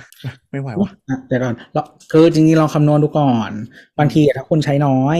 นะฮะหรือว่า ใช่ มันอาจจะคุ้มก็ได้ อันนี้เราเผื่อเราเผื่อก็คืออ่าวันเสาร์อาทิตย์เงี้ยแฟนไม่ได้ไปไหนก็อาจจะอยู่จะย้ายมาอยู่แฟนกลางวันก็อาจจะอยู่ห้องอะไรอย่างนี้ แล้วก็ work from home เยอะขึ้น ก็เลยคิดว่าแอร์แล้วก็มี Wi-Fi ก็ดีเพราะห้องเราตอนตก เผื่อไม่อยู่บ้านกันทั้งคู่ก็คือช่วงแบบสักสามสี่โมงอะไรเงี้ยอาจจะให้มัน stable อุณหภูมิไม่หน่อย ไม่งั้นห้องแม่งน่าจะเดือด คือเอ่อช่วงจริงช่วงนี้แม่แม่เราบอกว่าช่วยดูแอร์ให้หน่อยอยากเปลี่ยนเหมือนกันเพราะว่าใช้ยี่ห้อตัว M มาเนี่ยน่าจะสิบกว่าปีละแล้วก็รู้สึกว่าค่าไฟมันแพงละอยากเปลี่ยนเนาะ เออถ้าสิบปีนี่ดีไม่ดีได้ค่าแอร์คืนในไม่กี่เดือนในไม่กี่ เอ ปี อเขาเขาก็แต่เขาก็บอกว่าไอ้ยี่ห้อนี้มันก็ดีนะใช้มาหลายตัวละเออบ้านบ้านนั้นที่อยู่อะมีแอร์ยี่ห้อเนี้ยอยู่ประมาณสามตัว แล้วก็มี MH อยู่ห้องหนึ่งนะฮะซึ่งคือห้องเราเอง เออก็เราก็บอกว่ามันแพง เออเราเราเรารู้สึกว่ามันแพง ส่งอีก 2 ยี่ห้อให้ดูแล้วก็บอกว่าเนี่ยลองดูสเปคใกล้ ๆ กัน ราคาถูกกว่าเกือบครึ่ง ถ้าซื้ออันเนี้ยเราไม่ชอบ หรือว่าใช้ไปแล้วมันพังแบบห้าไม่ถึงอยู่ไม่ถึงสิปี 5 ปีพังอะซื้อใหม่ ยังคุ้มกว่าส่วนต่างที่ตรงนั้นอีกรวม ใช่ ค่าฟงค่าไฟแล้วดีไม่ดีคือได้ครึ่งเครื่องอะในขณะ ใช่ ที่เครื่องนั้นยังได้ไม่อยู่เออ ใช่ก็ก็คือแบบถ้าถ้ายี่ห้อนั้นมันแบบสองเท่าของอันนี้ อันนี้ก็ซื้อได้สองตัวพังแล้วทิ้งไป อืมก็อ่าเดี๋ยวกลับมาเรื่องราคานิดนึงที่พี่แอนถาม ประมาณ 9,000 BTU อ่ะ ส่วนใหญ่คือถ้าซักกำเงินไว้สัก 20,000อ่ะ ได้โคตรทุกรุ่นที่จะเลือกสรรได้หรือถ้ารุ่นเริ่มต้น เก้าพันส่วนใหญ่มันไม่ถึงสองหมื่นหรอก เออ ราคา ส่วนใหญ่ ราคาประมาณคูณสองของวิทยุได้ไหม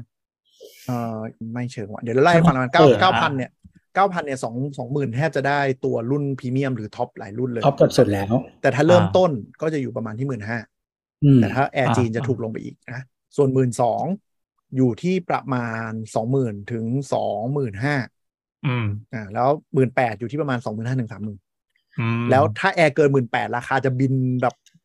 บินจรวดเลยอะเออแบบคือสมมติเล่นสองหมื่นสี่ฮะบางทีขยับไปรุ่นหนึ่งหมื่นกว่าบาท คือจะโดดมาก แอร์รุ่นอันนี้ที่เราพูดเก้าพันหมื่นสองหมื่นแปดเป็นรุ่นยอดนิยมแล้ว มันจะมี BTU แทรกๆระหว่างนี้ด้วยหมื่นห้าหมื่นสี่แต่ไม่ค่อยแนะนำเพราะว่าตัวเลือกจะน้อย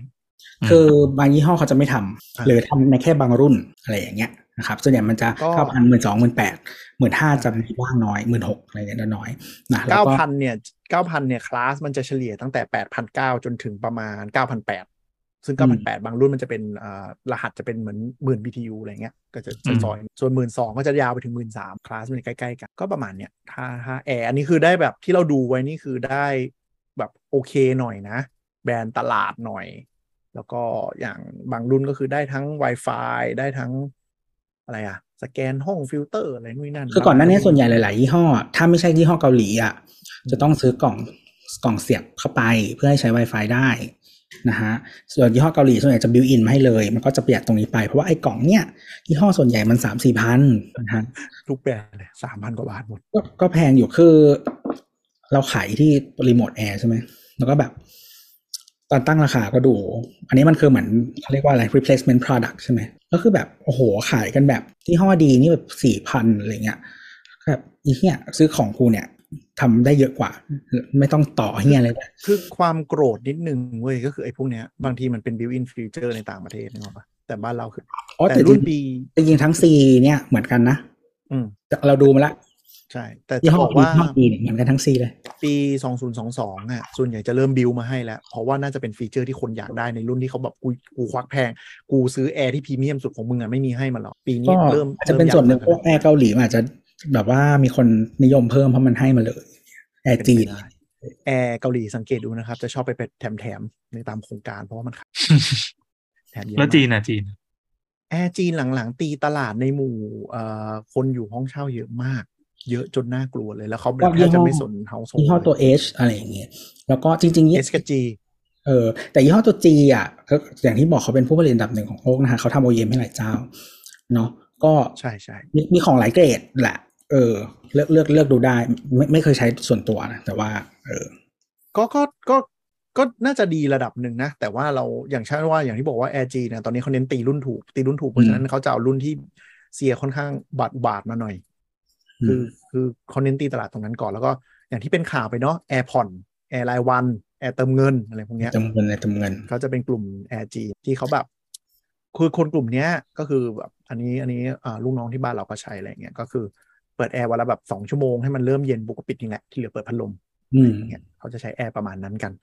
ครับ คือคือลดลดลดฮีทที่มันแบบโอ้โหแบบแดด ไม่ไหว จัดๆอะ แล้วหลังจากตอนเย็นมา อ่ แดดสะสมอะไรอย่างเงี้ย ใช่เขาก็จะเปิดแบบ ก็พอสบา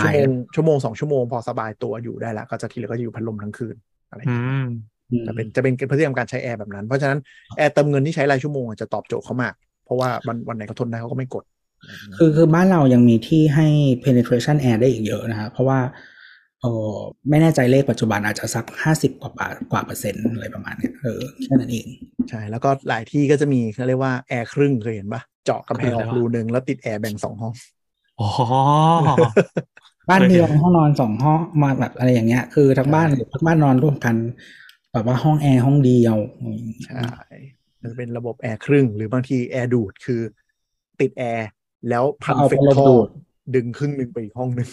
โอ้ โคตรมั่ว ต่างจังหวัดมีเยอะจริง ๆ เคยเจอ ใช่ บ้านญาติบ้านอะไรก็มีแบบเอาเอาพัดลมดูดมา มันก็จะเย็นอีกห้องหนึ่งนะมันก็ใช้ได้อยู่นะ ใช่ใช่ก็คือติดพัดลมดูดอากาศในห้องน้ำอะครับ แต่ว่าติดดูดจากห้องมีแอร์เป่าไปอีกห้องหนึ่ง อืม ก็ลดอุณหภูมิได้เยอะเลย แล้วผมได้ ก็ ยิน เย็นอยู่ แต่ เย็นได้เย็นได้เลยแหละ ใช่แต่แต่น้องแอร์ก็จะงงๆว่าแบบทำไมกูเป่าแทบตายมันไม่เย็นนาทีวะ เย็นนาที อะไรเงี้ยเออซึ่งบางทีมันก็จะให้คอมทำงานหนักอยู่ ก็ก็ลองดูแอร์แล้วก็เอ่ออันนี้เสริมอีกนิดนึงแบรนด์ M นะครับ จะมีสังเกตดูจะมี M สองแบบ MH กับ M MS อืมเออถ้าช่างเขาจะเรียกว่า M มิสเตอร์อะไรอย่างเงี้ยนะคะก็คือมันเป็นชื่อรุ่นชื่อรุ่นซีรีส์ของเขานะครับ ใช่ แต่ว่าบริษัทมันคือ ME แต่มันคือเอ่อบริษัทในไทยจะเป็นคนละบริษัทเลยนะครับ แล้วก็ ผู้ผลิต ก็ และ จะ นัก มี วิเคราะห์เจ้ากัน อ่าก็จะมีความเชื่อมากมายว่า M ไหนดีกว่า M ไหนก็ไปตีกันนะครับ อันนี้ไม่ก้าวล่วง เพราะว่าแอร์นี่มีความเป็นลัทธิระดับห ไม่ นึ่ง มีความไม่มีความเชื่ออะไรคือยี่ห้อยอดนิยมมันคือ ME เท่านั้น MH อะมันไร the wave ของ M เออใช่อะไรอย่างเงี้ยเขาก็จะเชื่ออย่างนั้นกัน ไม่ไม่ได้บอกว่าไม่ดีนะเพราะเราเคยใช้เหมือนกันก็ไม่แย่ คือเรารู้สึกว่าสุดท้ายอินเดียเนี่ยแอร์แต่ละอันมันไม่ค่อยต่างกันยกที่ต่างคือค่าเสียกับฟีเจอร์นึกออกไหมแต่ส่วนใหญ่หลักๆ มันก็คือแบบทำความเย็นอะอะไรอย่าง อ่ะ เงี้ย ก่อนก่อนจบขอแตะฟีเจอร์เรื่อง Wi-Fi หนึ่งก็คือว่า อืม วันวันนั้นที่ที่เคนไปดูเราก็เลยบอกเคนว่า ครับ ลองไปดูแอปแต่ละยี่ห้อ แม่งจริง ความเหี้ยของหน้าตา อันไหนที่รับได้ สำคัญ เป็นอย่างยิ่งครับ ลองไปดูเซิร์ชดูได้เลย อ่ะแล้วอ่ะบอกยี่ห้อที่ดี ยี่ห้อเกาหลีแอปดี เออแอปสวยจริงแอปสวยจริง ยี่ห้อเกาหลีเนี่ยแอปดี แล้วคือของเขาเนี่ยมันเนื่องจากเขาทำหลายเครื่องใช้ไฟฟ้าแล้วมันเชื่อมกันหมดนะครับเออมันก็จะดีงามตรงนี้ แล้วก็ก็จะมีความดีงามอย่างหนึ่งคือว่ายี่ห้อเกาหลีเนี่ย มันจะต่อกับโปรโตคอลข้างนอกได้ อย่างเช่น อืม Google Alexa อืม นะครับถ้าของ Samsung ก็ต่อ Smart Things ได้ อืม ไม่ใช่ต่อ Smart Things ได้มันคือ Smart Things เลยแหละ อืม เออ นะฮะของของของตัว LG เนี่ยมันก็จะแอปชื่อ ThinQ นะครับ เออก็ประมาณนี้นะครับ ส่วนยี่ห้อญี่ปุ่นเนี่ย ที่ดีหน่อยมีอันเดียวนะครับ ก็คือยี่ห้อผีนะครับ ซึ่งความดีงามของยี่ห้อผีอีกอย่างหนึงก็คือว่าต่อ Google ได้เหมือนกันนะจ๊ะ อันนี้ชัวร์ใช่ป่ะอันนี้ชัวร์ใช่ป่ะเพราะว่าเราพยายามหาข้อมูลอยู่ เออต่อลองดูเว็บเมืองนอกอ่าต่อ Google Alexa ไม่แน่ใจแต่น่าจะได้นะฮะเออประมาณนี้มีถ้าอยากได้สมาร์ทแบบบิวอินไม่อยากซื้ออะไรเพิ่ม ไม่อยากซื้อกล่องเพิ่มนะ ก็แนะนำสามอันนี้นะครับ ส่วนเรื่อง performance air ก็ก็ว่ากัน แล้วก็ถ้าใครเซิร์ชชื่อแอร์แล้วก็แบบดีไหมปัญหาไหมนะครับ แต่ที่เซิร์ชมาทุกวันก็คือแม่งมีปัญหาทุกแบรนด์เพราะ มีอ ฉะ ยู่ นั้นก็ ของที่คนใช้มันไม่ไม่ไม่มีทางไม่มีปัญหาหรอก ใช่ใช่แต่ก็จะเป็นแบบประสบการณ์ต่างกันไปหรืออะไรอย่างนี้ เออหรือไม่หรือบางอันมันแบบ เข้าเข้าใจไหมแบบเจ็ดปีที่แล้วในพันทิปอะไรอย่างเงี้ย อ่าใช่ใช่ ก็ลอง มันจะเปลี่ยน ก็ลองไปแล้ว ดูมันอาจจะเปลี่ยนไปแล้วเอออะไรอย่างนั้น แต่ว่าอันนี้แอปนี่คือมันเห็นชัดก็บอกได้เลยว่าสามอันนี้คือดี อันอื่นก็ก็เลยก็ลากแตกต่างกันไป ส่วนวิธีการคำนวณ BTU ก็เดี๋ยวนี้มีเยอะมากแล้ว ไม่ยากแล้วก็ลองเสิร์ชดู ในในเว็บทุกทุกอันน่าจะมีระบบคำนวณให้ แนะนำว่าดูหลาย ๆ เจ้า และแนะนำว่าดูของร้านแอร์ก็ดีเกินขนาด BTU เท่าไหร่เนี่ย ลองดูหลาย ๆ เจ้าหลาย ๆ แบรนด์เพราะว่าแม่งสูตรคำนวณไม่เหมือนกัน แต่ว่า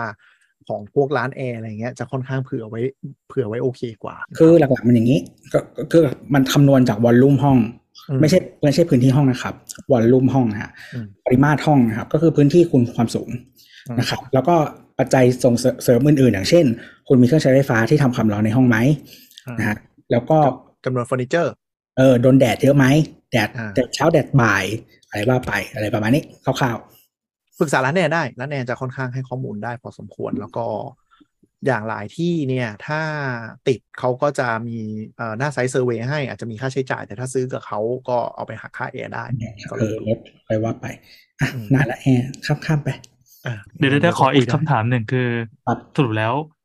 เราเปิดแอร์พร้อมกับเปิดพัดลมอ่ะมันช่วยประหยัดไฟได้จริงๆไหม มันอันนี้จากที่ดิสคัสกันในทวิตเตอร์เนี่ยนะ ไม่มีเปเปอร์อ้างอิงก็เออมันมีปัจจัยอยู่หลายอัน อย่างเช่น คือสมมติเราใช้แอร์ที่เออเขาเรียกว่าอะไร แอร์ที่ไม่ใช่อินเวอร์เตอร์อะ อืม เออ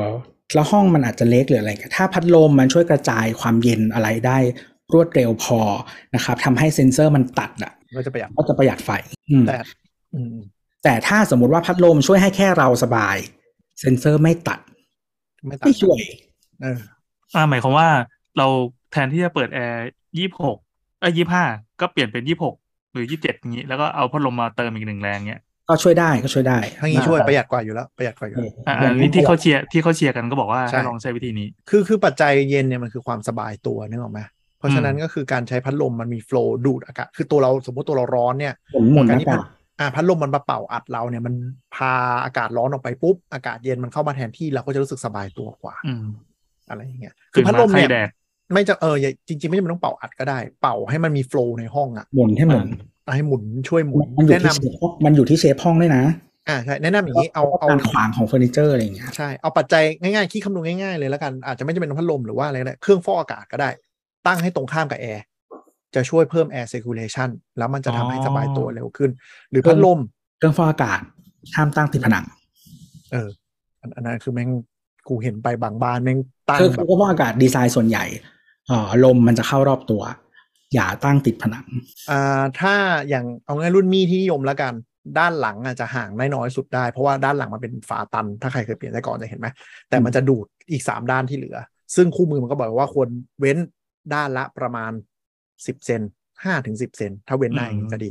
อืม เออแต่ด้านหน้าเขาขอถึง 20 เลยมั้งเพราะว่ามันเหมือนมันดูดด้านหน้าเยอะสุด เออแต่พยายามอย่าเข้ามุมคืออีเวนจะเว้นตามเขาบอกบางทีเซอร์คูลเลชันลมมันจะช้า ใช่ ครับ ยิ่งยิ่งเว้นยิ่งโปร่งเท่าไหร่ยิ่งดีเอางี้ดีกว่า โอเค พอๆกันอ่ะซึ่งวิธีอ่าง่าย ๆ ก็คือเราตั้งให้ตรงข้ามแอร์ เพราะฉะนั้นมันเป็นดูดแอร์มันเป่า มันก็จะหมุนข้ามห้องนึกออกไหม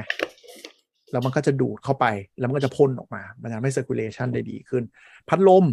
ตั้งตรงข้ามแอร์ให้ได้มากที่สุด เพราะว่าแอร์มันเป่าออกมาด้านหนึ่งปุ๊บ พัดลมมันก็จะเป่ากลับมันก็จะกวนอากาศได้เร็ว นึกสภาพมันเหมือนเป็นน้ำอ่ะ มันก็จะกวนได้เร็วขึ้น มันก็จะช่วยทำให้แอร์เย็นขึ้นตัดเร็วขึ้นอะไรอย่างนี้ก็เป็นอะไรที่ช่วยได้ แต่ถ้าคุณเปิดแอร์เท่าเดิมแล้วเอาพัดลมมาเสริมเนี่ย มีโอกาสที่มันอาจจะไม่ช่วยสูง เธอคือถ้าเอาลมพัดลมมาเสริมอะคุณควรจะปรับอุณหภูมิแอร์เพิ่มขึ้นสักหนึ่งถึงสองสเต็ปอะไรอย่างเงี้ย แต่แต่อันนี้ส่วนตัวเรารู้สึกว่า คือถ้าพัดลมไม่เจ่อพอเพิ่มอุณหภูมิอ่ะมันไม่ค่อยช่วย ใช่ใช่ มันไม่ค่อยช่วยความเย็นความสบายเท่าไหร่อะไรเงี้ย ซึ่งส่วนตัวเราอ่ะก็ไม่ชอบพัดลมเจ่อเออเรารู้สึกไม่สบายตัว ถ้ามีลมเป่าแอร์ก็ตามไม่ชอบให้ลมแอร์โดนตัว จริงๆโหมดคอมฟอร์ตของแอร์ทั้งหมดก็คือจะเป่าเลียดเพดานไปเพื่อ ใช่ มันก็จะพุ่งไปอีกด้านหนึ่งของห้องแล้วม้วนตัวกลับมา อันนั้นคือโหมดที่คอมฟอร์ตที่สุด ซึ่งเป็นโหมดที่คน เพ ไทย ราะว่า ไม่ชอกอาาศ บ อากาศเย็นลงต่ำเขาปล่อยให้แอร์ไปสูงแล้วมันจะม้วนเออ ซึ่งคนไทยไม่ชอบ เพราะมันไม่ชับ ต่ำ อีโมดนี้แหละ ลองดูลองดูก็มีอะไรวะไม่น่ามั้งแอร์นี่แม่งไปครึ่งตอนแล้ว คุยเลยชิบ หาย คุยแอร์กันแต่ไม่เห็นละว่าอ๋อมันก็จะมีอีกอันนึงคือคำนวณ BTU หรืออะไรอย่างเงี้ยก็คำนวณดูดีๆ ถ้า in- when- when in doubt ให้เผื่อ หมายถึงว่าถ้ามันมินเมย์ปุ๊บอะให้เผื่อ BTU ไป อย่า อืม งก เพราะถ้างกคุณ เพื่อเพื่อหน่อยๆดีกว่า หรือว่าคือจริงๆจริงอันเดอร์นิดนึงได้ หรืออันเดอร์ลงมาอีกได้ ถ้าห้องไม่โดนแดด อ่าถ้าโดนแดดเนี่ยมีโอกาสชิบหายสูงก็คำนวณเผื่อ เออถ้าถ้าโดนแดดทางที่ดีคือเผื่อ เพราะว่าถ้าใช้อันเดอร์มันจะกินไฟ อืม ๆอย่าอย่าซื้อเวลาเวลาเวลาสมมติซื้อคอนโดหรือซื้อบ้านอะ เขาจะมีเอ่อตู้ไฟจะมี BTU แนะนำของแอร์แต่ละห้องอยู่แล้ว ถ้าห้องคุณอัดแดดอะให้อัพไปหนึ่งเบอร์เลยเก้าพันอัพไปหมื่นสองอะไรเงี้ยเผื่อไว้เลย อย่าอย่าอย่าเชื่อที่เบรกเกอร์อย่าเชื่อที่ตู้ไฟที่เขาแนะนำเพราะว่าชิบหายมาเยอะแล้ว หรือบางทีอาจจะไม่กินไฟมากแต่ไม่ฉ่ เออ มันจะคอมมันจะทำงานตลอดอะไรเงี้ยไม่ ำ ตัด เออ สัก อาจ ที จะมันอาจจะไม่ฉ่ำนะฮะ ใช่แล้วร้านแอ อื ร์ ม หลายร้านจะชอบมีตัวแดงตัวโตๆไว้ว่า ถ้าซื้อไปแล้วแอร์เย็นที่หน้าคอยแต่ห้องไม่เย็น ถือว่าแอร์ไม่มีปัญหา เป็นการเลือก BTU ผิดเองจะไม่รับผิดชอบใดๆ โอ้ เออเวเวลาช่างแอร์เขามาวัดความเย็นนะครับเขาจะวัดสองจุดบางทีจะวัดที่หน้าเครื่องหน้าคอยเย็น แล้วก็ถัดออกมา ใช่ ซึ่งถ้าเขาวัดหน้าคอยเย็นแล้วมันเย็นได้ตามสเปค แล้วไปวัดตรงทางที่ไกลสุดของห้องแล้วมันไม่เย็นเลยเนี่ย แสดงว่า PTU คุณไม่พอ หรือมันติดแอร์อาจจะเป็นมุมที่ไม่ดี เอออะไรอย่างเงี้ย อะไรอ เขา ย่างเงี้ย ก็จะไม่รับผิดชอบนะรับ คือส่วนใหญ่อะสมมติสมมติตั้งยี่ห้าบางทีหน้าคอยมันหน้าคอยเย็นจากยี่สิบเอ็ดอะไรอย่างเงี้ย ใช่ คืออย่างนี้ด้วยอินเวอร์เตอร์เนี่ย บางทีมันต้องคำนวณสูตร มันจะชอบมีช่างแบบใช้คูณ 600คูณ700อะไรอย่างนี้ใช่ไหมแต่บางทีร้านเขาจะแนะนำให้คูณแบบ800 900 ไปเลยเพราะอย่างนี้แหละเพราะอินเวอร์เตอร์บางทีมันแบบ มันเห็นมันข้างหน้ามันเย็นปุ๊บแล้วมันก็เริ่มหลีหลีปุ๊บไอ้สัตว์แมันไม่เย็นสักทีไม่เหมือนฟิกสปีดไง อย่างที่บอกว่าอันนี้มันเป็นรัวตัมแต่ว่ารัวตัมอะเราจะใช้พื้นที่เราไม่ได้ใช้วอลลุ่มนะครับเพราะจริง ๆ มันต้องใช้วอลลุ่มนะครับเพราะฉะนั้นไปลองแคลคูลเลเตอร์ในเว็บต่างๆ ดู แล้วก็บวกนิดหน่อยก็ได้นะครับ ประมาณนี้ เป็นไงแล้วมั้งแอร์ อืม แล้วก็หน้าตาแอร์ก็เรื่องที่ชอบที่ชอบอ่ะเดี๋ยวนี้หน้าตาแอร์เยอะดีเออ มีรุ่นที่แบบเปลี่ยนหน้ากากได้ด้วยนะโว้ย ใช่ก็ยี่ห้อ The Original นั่นแหละฮะ อ่ะไปอะไรต่อ ตู้เย็นตู้เย็นนี้ไปเลือกซื้อคนพบว่าโอ้เปิดโลกเหมือนกัน คือ เราคนพบว่า ตู้เย็นบ้านเราคือเป็นสองประตูเยอะสุดเนาะข้างบนเป็นฟรีซข้างล่างเป็นธรรมดา อืม ครับ ซึ่งโลกตะวันตกเขาไม่ใช้กันเว้ยเขาใช้ข้างบนธรรมดาข้างล่างฟรีซ เออไม่ นั่นเหรอ นึกไม่ออกว่ะ ส่วนใหญ่ไม่รู้ที่อเมริกาส่วนใหญ่เจอแต่ French door เออเจอเฟรนจ์แต่ว่าถ้าห้องเล็กอะ่ะเขาก็จะใช้ข้างล่างเป็นฟรีเซอร์เป็นหลัก แล้วก็เซิร์ชง่ายกว่า หรือที่อเมริกาบางทีมันก็จะเป็น French door ข้างบนข้างล่างเป็น freezer อันนี้เจอบ่อย อืมแต่ฟรีเซอร์จะอยู่ล่างเป็นหลัก ใช่ใช่ เพราะ คือ common sense คือเราเปิ ถ้า ด เฟร ข้าน งบนบ่อยกว่า ถ้า ข้างล่าง ถ้า French door ครึ่งครึ่งๆหมายถึงว่าถ้า French door ข้างบนข้างล่างไม่ใช่ French door อ่ะ อืม ข้างล่างที่เป็น drawer อะที่เป็นเขาเรียกว่าลิ้นชักอ่ะ อ่า มันจะเป็น freezer อ่ะเดี๋ยวเอาอธิบายก่อนว่าตู้เย็นเนี่ยมันจะมีหนึ่งประตูเนาะอันนี้ง่าย ๆ ก็เปิดมาก็คือมีที่ทำน้ำแข็งข้างบนเล็กๆอะไรอย่างนี้สองประตูก็คือฟรีเซอร์ข้างล่างบนบนอันหนึง freezer อาจจะบนหรือ freezer อาจจะล่าง แล้วก็ประตูที่เป็นช่องแช่เย็น แล้วก็ซ้ายใบซ้ายซ้ายใบซ้ายคือฝั่งหนึ่งเป็นเย็นแนวตั้งทั้งหมด ขวาเป็นช่องธรรมดาส่วนใหญ่ อ่าซ้ายไปซ้ายเนี่ยคือ French door นะฮะ เออแล้วก็จะมีอ่าเวลาที่เขาเรียกแบบ French door in general ส่วนใหญ่จะเป็น French door คือสี่ประตู คือเปิดซ้ายขวาข้างบนเป็นตู้ธรรมดา ซ้ายขวา หรือว่าลิงดึงสไลด์ออกมาข้างล่างเป็นเย็น อืม ก็เรียกว่าเฟรนช์ก็เลือกอันที่ชอบแล้วก็ถ้าเป็นคอนโดก็ดูดี วัด ๆ ขนาด ว่ติ จ้ะวัดขนาด วัด จ้ะ อืมวัดขนาดหลักๆ แล้วเผื่อ อย่าก ลับมา พอดีเผื่อซ้ายขวาหน้าหลังบนล่างนะฮะ ใช่ ไม่ต้องล่างซ้ายขวาหน้าหลังแล้วก็บน ด้านละอย่างน้อยสักห้าเซนก็คือสมมติถ้าบิวมากว้างแปดสิบคุณซื้อเจ็ดสิบลงมา เพราะว่าทำไมข้างๆต้องเว้นอย่างด้านละห้าเซนเพราะบางคนใส่เข้าไปปุ๊บพอดีสวยมากเลย เปิดไปได้ บานพับติดมีนะ แต่ ครับ ทำไม่พอ อ๋อ มั มัน น ภาพคือพอเปิดหน้าประตูปั๊บแล้วอีกตัวท้ายมันชน จะปิดข้างๆ คือ อ๋อ คือส่วนใหญ่ลักษณะบานพับของตู้เย็นอะประตูตู้เย็นมันหนาด้วยเนาะมันจะไปกินที่ด้านข้างแล้วก็ข้างหลังนิดหนึ่งนะครับ จะไม่พอแล้วก็มันเกี่ยวกับการระบายความร้อนนะฮะมันจะทำให้ระบายความร้อนไม่ดี และมันจะกินไฟ อืม อันนี้ก็ถามจะบอกว่าถามพนักงานแม่งก็ไม่ค่อยช่วยอะไรดูแนะนำดูคู่มือในเว็บแล้วกันดีกว่า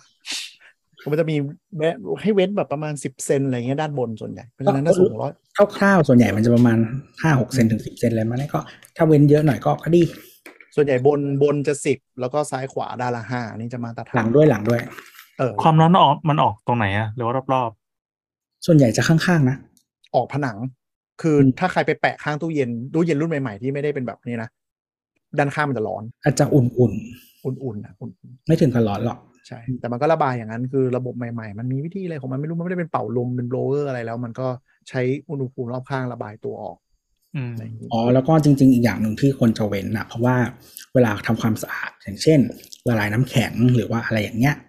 ม เออถาดน้ำมันจะอยู่ข้างหลังเป็นส่วนใหญ่นะฮะ ถ้าคุณดึงเข้าดึงออกไม่ได้ แล้วน้ำมันไหล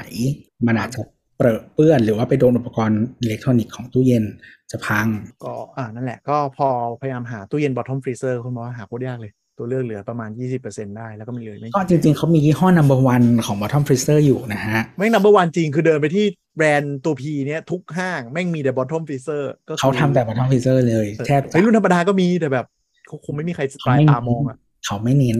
เออ แล้วเขาก็เคลม number one bottom freezer แต่ว่ายอดขายมันประมาณสักแบบหนึ่ง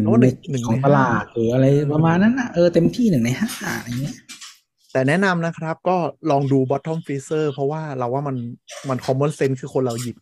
ช่องธรรมดามากกว่ามันควรจะอยู่แนวสายตาอยู่ข้างบนอะแล้วก็ข้างล่าง freezer ที่หยิบไม่ปล่อย แล้วเราใช้อยู่ตู้หนึ่งเป็นแบบสามประตูนะครับสามประตู ไม่ไม่ใช่ไม่ใช่ ไม่ใช่ French door ไม่ใช่ suicide door เนาะก็ช่องชิลอยู่ข้างข้างบนสุดนะครับ ตรงกลางจะเป็นช่องมีดครับ ซึ่งมันก็จะเย็นกว่าอีกเลเวลหนึ่งเนาะแล้วล่างสุด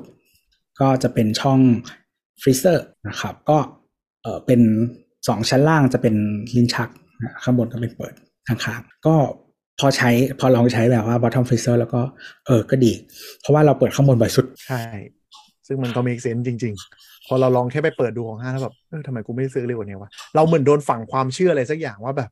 การที่มันแบบเป็นอย่างนี้มาปกติ เราไม่เคยตั้งคำถามกับมันนึกออกปะติปะอีกประการหนึ่งคือไอแบบไอแบบที่ใช้กันอย่างเงี้ยมันถูกกว่าด้วยบอททอมฟิเซอร์จะแพงกว่าเกือบทุกรุ่นแพงกว่าบบ เออแล้วมันก็จะมี 2,000 คำเคลมอีกอันหนึ่งแต่เราไม่มั่นใจว่ามันช่วยขนาดไหนก็คือว่า เออเขาเรียกว่าอะไร bottom freezer เนี่ย คือเนื่องจากโดยปกติถ้ามันถ้ามันมีการ flow อากาศเชื่อมกันเนี่ย 3,000อืม เอ่อปกติอากาศเย็นมันจะลงต่ำ อืม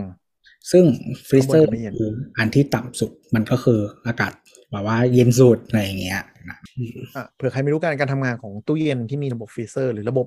แยกชั้นทั้งหลายแหล่เนี่ย คือคอมเพรสเซอร์มันก็จะอัดอากาศเย็นเนี่ย ปล่อยขึ้นไปชั้นโซนที่เย็นที่สุด แล้วตู้เย็นที่บ้านเรามันเป็นสองประตูเนี่ยข้างบนเป็นฟรีเซอร์คือ มันจะอัดอากาศเย็นขึ้นไปสูงสุด แล้วมันก็ค่อยๆปล่อยอากาศเย็นไหลลงมาข้างล่าง โดยจะมีการควบคุมการไหลหรืออะไรแล้ว แต่ระบบอะไรก็แล้วแต่ที่เราตั้งได้เนี่ยไอ้ที่เราหมุนหมุนๆตั้งๆว่าจะแบบให้เย็นมากเนี่ยมันคือแบบบีบท่อในการให้มันอากาศมัน เย็นมันไหลลงมามากหรือเป็นหลักการแค่นั้น ก็เลยคิดว่า bottom freezer บ้านเราอาจจะไม่นิยม และที่มันแพงกว่า เพราะอาจจะต้องมีอุปกรณ์ที่ฟรีเซอร์อยู่ข้างล่างใช่ไหมคอมเพรสเซอร์อัดไปปุ๊บ อาจจะต้องมีตัวเป่าขึ้นไปหรืออะไรสักอย่างหรือเปล่า อืม อืมหมายถึงว่ามันมันมันออกจากด้านล่างใช่ไหมแล้วไอ้ตัวตัวแผงด้านหลังอ่ะ อาจจะต้องมีอากาศเป่าขึ้นไป มันถึงจะเย็นลงไปดู อืม แต่มันจะแพงกว่า ครับ แล้วก็เวลาเวลาไปเลือกดูอ่ะ คือถ้าคุณเป็นคนใช้ตู้เย็นบ่อย เช่นทำอาหาร หรือว่าเก็บของอะไรบางอย่างที่คุณจะจะไปซิฟิกอะนะ ก็ลองดูว่าเชลฟ์มันปรับเปลี่ยนขยับได้ตรงความต้องการไหม ไปลองถอดเปลี่ยนเชลฟ์เลย เอออย่างเช่น เราดูว่ามั บาน ง ขยับได้ไหม บางคนชอบแช่เครื่องดื่ม อืม อ่ะเราแช่แนวตั้งแนวนอนขวดเล็กขวดใหญ่อะไรอย่างเงี้ยมันวางยังไง วางได้ไหมวางได้เยอะไหมอะไรอย่างเงี้ยคือคือถ้าคุณแช่เครื่องดื่มเยอะเนาะมันก็จะต้องคิดว่าอะไรเงี้ยแล้วก็เออคือแต่ละพื้นที่ในตู้เย็น ความเย็นมันไม่เท่ากันฉะนั้นสำหรับอาหารบางอย่างมันมีผลมันเซนซิทีฟต่ออุณหภูมิมาก ก็จะต้องดูว่ามันเหมาะสมกับการใช้งานไหม อย่างเช่นของอะไรก็ตามที่วางบนประตูตู้เย็นอ่ะ อุณหภูมิมันจะสูงกว่าเสมอ แล้วก็เอ่อขอเสริมอีกอันหนึ่งว่า อันนี้เป็นทริคแล้วกัน จะลองถอดเปลี่ยนชั้นหรืออะไรเนี่ย ให้เปิดหน้าตู้เย็นตั้งฉากที่ 90 องศา แล้วลองถอดดูว่า ถอดได้ไหมบางทีมัน จะติด ตู้เย็นหลายรุ่นถอดไม่ได้นะครับ มันจะติดฝาตู้เย็นบ้างติดอะไรบ้าง ตะกง ถามว่า ตะแกร สำคั ง ญ อะไรอย่างงี้ใช่ไหม อ่าถามว่าสำคัญไหมสำคัญตรงที่บางคนซื้อตู้เย็นไปปุ๊บ ตู้เย็นฝาติดกำแพง อืม เปิดปุ๊บ ลืม ได้รุ่นที่มันต้องเปิดเกิน 90 ไปเยอะเลยแบบ 120เนี่ยถึงจะดึงเตียแต่แรกคราวนี้ชีวิตนรกเลยนะ ถอดตะไอถอดเปลี่ยนชั้นเปลี่ยนเลเวลไม่ได้ นรกมีจริง แล้วแล้วก็ถ้าไม่ได้ตั้งฟรีสแตนดิ้งหมายถึงว่าตั้งที่ไม่มีเลยติดอะนะ อืม เลือกฝั่งเปิดให้ดี อ่าตู้เย็นหลายรุ่นฝั่งเปิดกลับไม่ได้ ก็คือเป็นตัวตัวจะเป็นพูดง่ายคือ ตู้ที่มันมีแบบตู้แล้วมีมือจับที่เป็นเว้าลงไปอะไรทั้งหลายอะจะกลับหน้าไม่ได้ แต่ถ้าเป็น ก็ ตู้ คือ เย็น ก็คือ ที่ เลือกเปิดซ้ายหรือขวาอะไรอย่างนี้ ใช่เลือกดีๆ บางคนโอ้โหถูกใจมากเลยแต่ว่าเสร็จปุ๊บตั้งปุ๊บอ้าวกำแพงอยู่ฝั่งซ้าย เปิดออกขวา งานเข้าแล้วมึงจะเอาของในตู้เย็นก็คือ เปิดทีเอี้ยวตัวที มุดเข้ากำแพงทีแล้วไปคูอยู่ริมกำแพงค่อยๆหยิบของ ชีวิตก็นรกอยู่ ๆเอ อแล้วใครทำบ้านใหม่นะฮะถ้าถ้าเป็นบ้านเก่ารีโนเวทหรืออะไรอย่างเงี้ย เผื่อประตูให้ตู้เย็นเข้าด้วย มันต้องถอด เออว่ะ ถอดประไม่ถอดประตูตู้เย็นก็ถอดประตูนั่นแหละ ถึงจะเข้าได้จริง ๆ เพราะมันเป็นเป็นของใหญ่ ใช่ แล้ แล้ว ว เรา ก็ ห้องครัวถ้าใครมีพื้นที่หน่อยส่วนใหญ่ก็จะทำครัวปิดใช่ไหม อ่า ที่เข้ามันน้อย ใช่ แล้วก็เออ เปิดด้วย อย่างบางแบรนด์ที่ถ้าสมมติเขาต้องตะแคงตู้เย็นนอนเข้ามา ตอนเขาตั้งกลับอะเขาจะยังไม่ให้เราเสียบปลั๊กแบบบางทีสิบสองถึงยี่สิบสี่ชั่วโมงเลยเขาต้องรอน้ำยามันไหล เรา กลับ เข้าใจ ไป ว่าเกือบทุกยี่ห้อจะมีคำแนะนำนี้ เพราะว่ามันมีสารทำความเย็นเหมือนแอร์เลยเหมือนเหมือนหลักการในการเหมือนแอร์เลยนะฮะแต่ตู้เย็นจริง ๆ จริง ๆ แอร์ก็ต้องเป็นระบบปิดแหละ แต่ว่า อืม เออตู้ตู้เย็นอะปิดแน่ๆเพราะว่ามันซีลเลย แต่ว่าแอร์อะมันจะมีการติดตั้งใช่ไหม อืม จะบอกว่าแอร์จริง ๆ ไม่ต้องเติมน้ำยานะครับ อ๋อเออลืมคุยเรื่องแอร์นี่สำคัญมาก ถ้าโดนช่างบอกว่าน้ำยาแอร์หมดครับต้องคอยเติมเนี่ย แมงมุม คือถ้าระบบมันติดตั้งอย่างดี มันต้องเป็นระบบปิด น้ำยาแอร์มันไม่ออกไปไหนนะมันไม่ต้องเติม เออยกเว้นรั่ว ถ้ารั่วคือช่างต้องชี้ให้เห็นว่ามันรั่ว แล้วก็ให้เขาเติมแล้วแก้ไขแล้วมันต้องไม่รั่วอีก ไม่ใช่ช่างนี่มาบอกว่าอ๋อน้ำยันแอร์เนี่ยครับเราต้องคอยเช็คคอยเติมครับเหมือนน้ำมันเครื่องเนี่ยกูจะแบบโบกหัวมัน แล้วก็แต่ว่ามันจะมีบางเอ่อคือถ้าถ้าแอร์ใช้น้ำยา R 4 0อะ อืม เวลาทับเซอร์วิสหรืออะไรอย่างเงี้ยบางทีเขาต้องดูดน้ำยาออก เพราะว่า อืม R 4 0เนี่ยมันเป็นน้ำยาสองตัวผสมกัน อืม เขาจึงต้องดูดออกแล้วก็ใส่เข้าไปใหม่นะฮะเอ่อค่าเซอร์วิสปกติจะแพงกว่านะครับก็คือน้ำยาแอร์รุ่นเก่า แต่ว่าถ้าเป็น R 3 2เนี่ยมันเป็นน้ำยาตัวเดียวนะครับ เออมันไม่ต้องทำแบบนั้นปกติแล้วอ่ะ แอก ลับ ร์มาเป็นระบบปิดนะครับ ถ้ามันไม่ซึมก็คือมันไม่ต้องเติม ใช่ ถ้าช่างแอร์บอกต้องมาเติมทุกรอบเนี่ย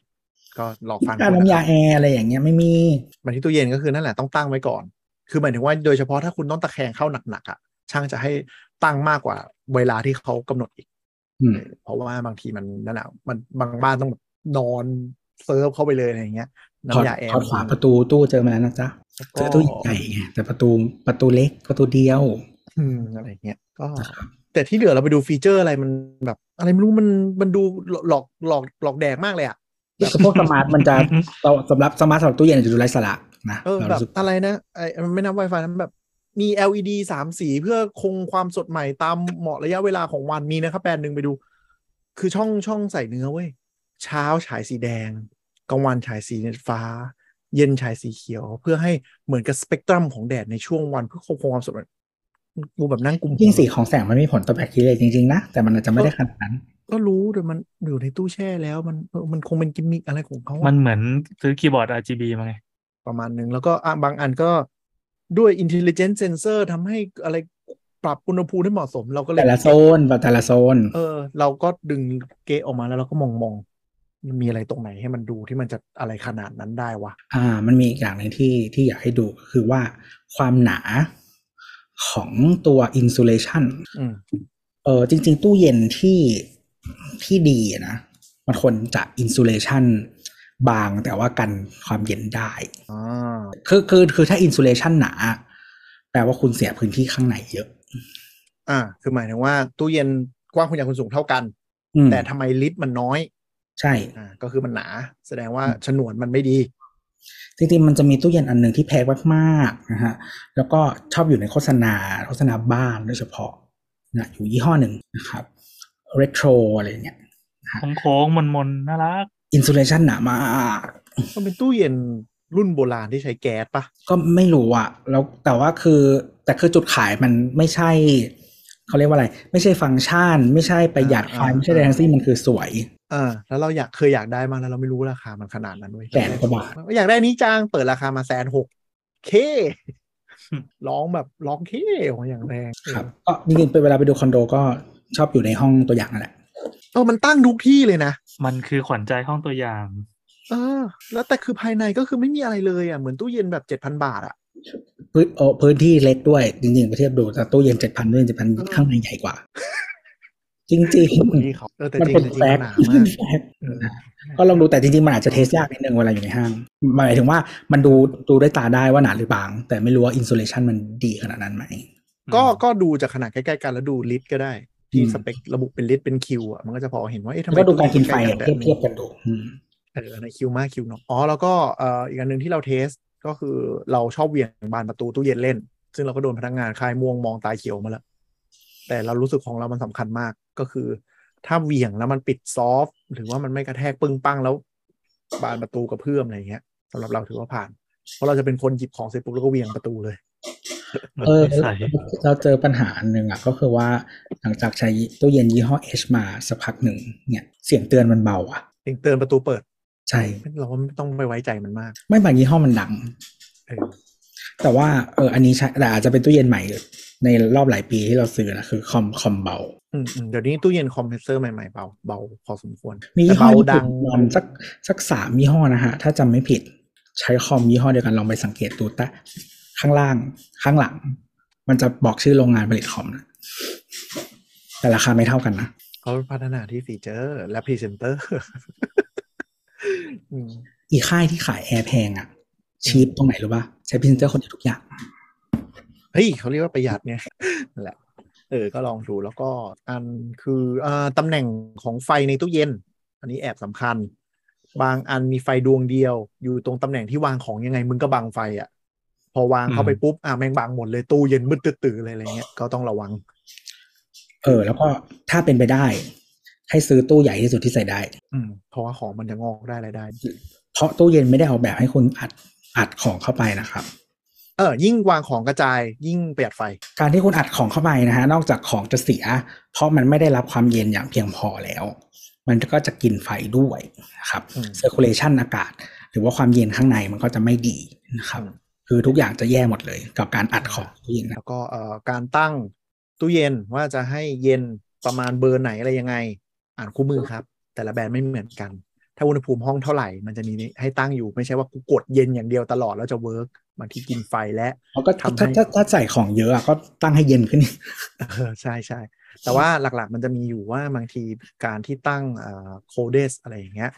มันอาจจะอุณหภูมิห้องข้างนอกประมาณเท่าไหร่หรือยังไง หรือโคเดสบางอันไม่ได้ให้เปิดถาวรนะ เขาให้เปิดชั่วคราวแล้วปรับมาเป็นเบอร์กลาง อันนี้แต่ละแบรนด์ไปดูคู่มือ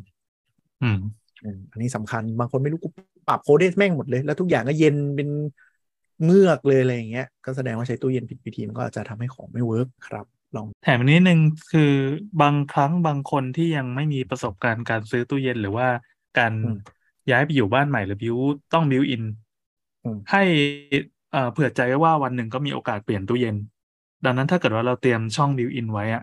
อาจจะต้องบวกเผื่ออา เออเพราะว่าตู้เย็นอ่ะอาจจะวันหนึ่งอะเอ้ยแม่งใส่ของไม่พอว่ะ วันหนึ่งมีลูกเพิ่มมีเมียอะไรอย่างนี้ ก็ อืม ถ้าไม่ได้เหลือบากกว่าแรงก็เผื่อที่ไว้นิดนึง อืม อ่ะก็เผื่อนอกจากเผื่อข้างๆแล้วบางที แต่ว่าเราว่าอันนี้อาจจะเผื่อง่ายขึ้นก็คือข้างบน หมายถึงว่าบางทีสมมติถ้าเป็นข้างบนอ่ะเราอาจจะเอาเชลฟ์ข้างบนทิ้งอ่ะไปได้แล้วให้ตู้มัน อืม สูงขึ้น อืม เออเออ เดี๋ยวเนี้ยเพราะว่าอาจจะเป็นยุคคอนโดมังก็จะมีตู้เย็นแคบแต่สูงให้เลือกมาก อ๋ ขึ้ อน เออใช่ หลังๆจะเห็นตู้เย็นแคบแล้วสูงแคบแล้วสูงขึ้นเรื่อยๆบางทีแบบกว้างหกสิบแล้วแบบสูงอู้เมตร มันมัน 85 คือมันะ ไร มั เงี้ น ย คือเหมาะกับคอนโด เพราะว่าที่มันแคบ คือลูกค้าตัวสูงขึ้นเรื่อยๆไงมีวิจัยมา เออถ้าถ้าใครตัวเล็กก็อาจจะต้องซื้อไอ้ตัวมัน ไอ้บันไดสักเก้าอี้สักผ้าเหยียบเหยียบของ เออ เออแต่ว่าตู้แต่ว่าตู้เย็นเดี๋ยวนี้ทั้งสีทั้งรูปแบบมีเยอะขึ้นจริง ลองไปเดินกันได้ จะเป็นโซนที่แบบเริ่มสนุกอะไม่เหมือนสมัยก่อนแบบหน้าตาเหมือนกันหมด มีสองยี่ห้อที่ถ้าเราถ้าน่าจะมีแค่สองยี่ห้อตอนเนี้ยที่เปลี่ยนฝาได้เปลี่ยนฝาสีอะนะฮะยี่ห้อเกาหลี อ๋อ ยี่ห้อกับยี่ห้อเยอรมันนะฮะแพงมากทั้งคู่ เปลี่ยนหน้ากากได้ เป็นนะค เอ รับ อแล้วแล้วแล้วก็คนพบว่าเออไม่ว่าจะไปห้างไหนก็ตามตู้เย็นจะโชว์ไม่ครบรุ่น บางทีลองถามถามๆดูก็ได้หรือว่าดูในเน็ต เพราะว่าบางรุ่นมันมันแค่เปลี่ยนหน้ากาก แต่มันเป็นเป็นขนาดเดียวกันเนี่ยเขาก็จะเลือกตัวเดียวมาโชว์นึกออกไหม หรือมันมีหลายไซส์หรือมันเหมือนกันเพิ่มที่ทำน้ำแข็งอะไรเงี้ย อ่าก็คืออย่างบางอันก็คือบางรุ่นเนี่ย ทุกอย่างเหมือนกันหมดเลยแค่เพิ่ม หน้าเป็นกลาวอ่าเป็นกระจก หรือว่าหน้ามีที่กดน้ำอะไรอย่างนี้เฉยๆ ก็ลองดูแคตตาล็อกในเว็บได้ ซึ่งร้านพวกนี้หลายอันก็คือส่วนใหญ่เขาจะสั่งให้ได้อยู่แล้ว เพราะตู้เย็นเขาจะไม่เข้ามาสต็อกทางสาขาเขาก็จะเป็นแค่แบบขายแล้วก็อะไรนะ มันกินที่ไม่แต่ว่าส่วนใหญ่พวกร้านเครื่องใช้ไฟฟ้า โดยเฉพาะตามห้างอ่ะ เขาไม่ได้สต็อกในสาขาหรอก ใช่เขาก็จะสั่งให้แบรนด์นั่นแหละวิ่งไปส่งให้ลูกค้าแล้วเขาก็กินค่าคอมไป อืม โอเคอ่ะ ไปต่อ เครื่องซักผ้า อันนี้เราก็รู้สึกบันเทิงมาก เออคือเครื่องซักผ้าเนี่ยก็คนพบว่าเดี๋ยวนี้เครื่องซักผ้าจะมีไซส์ที่เรียกว่าไซส์บิวคอนโดเยอะมาก ซึ่งก็คือสูง85กว้าง60อะไรอย่างนี้มั้ง มันจะเป็นมาตรฐา ถ้าน เป็นไซส์มาตรฐานครับ อ่ะก็เดินไปถามเขาได้ว่าขอไซส์บิวคอนโด ซึ่งจะเท่ากันทั้งเครื่องซักผ้าเครื่องอบผ้าและเครื่องล้างจาน ไซส์เข้าบิวพูดอย่างนี้เขาก็จะรู้เลยเราจะพา อ๋อ ไป เดี๋ยวนิดนึงนิดนึงตู้เย็นอ่ะ จริง ๆ มีตู้เย็นสำหรับบิวอินโดยเฉพาะนะ อือฮึแต่ ซึ่งราคาจะโดดมาก ไอที่บิวแบบเข้าตู้เปิดได้เลยใช่ไหมดึงพร้อมกันเลยใช่ไหมโอ้โห ๆแต่ว่าราคาจะโดดมากๆ ของสำหรับบิวอินทั้งตู้เย็นและไมโครเวฟนะฮะ ราคาจะโดดมากๆ ถ้าถ้ามีเงินก็ใช้ได้แต่แต่ก็จะสวยงามนะฮะ ก็คือแบบเอาเอาฝาเอาฝาตู้เชเชลฟ์ครัวนะครับแปะเข้าไปเลยอะไรอย่างเงี้ยนะฮะ ซึ่งส่วนใหญ่พวกนี้เขาก็จะขายผ่านนี่แหละดีไซเนอร์หรือสถาไอ้บรรณากรอยู่แล้ว ไม่ค่อยให้เราไปซื้อเองหรอก เออส่วนใหญ่จะเป็นร้านแบบร้านอะไรวะร้านบอใบไม้อะไรอย่างเงี้ยก็จะมี ก็คือเป็นแบบสถาปนิกนั่นแหละไปเดินดูให้ลูกค้าแล้วก็เอาเนี้ยยัดเข้าไปแล้วก็เดี๋ยวออกแบบตู้ให้มันเหมาะสม เออร้านร้านเครื่องใช้ไฟฟ้าจะไม่ค่อยเน้นสิ่งนี้นะครับ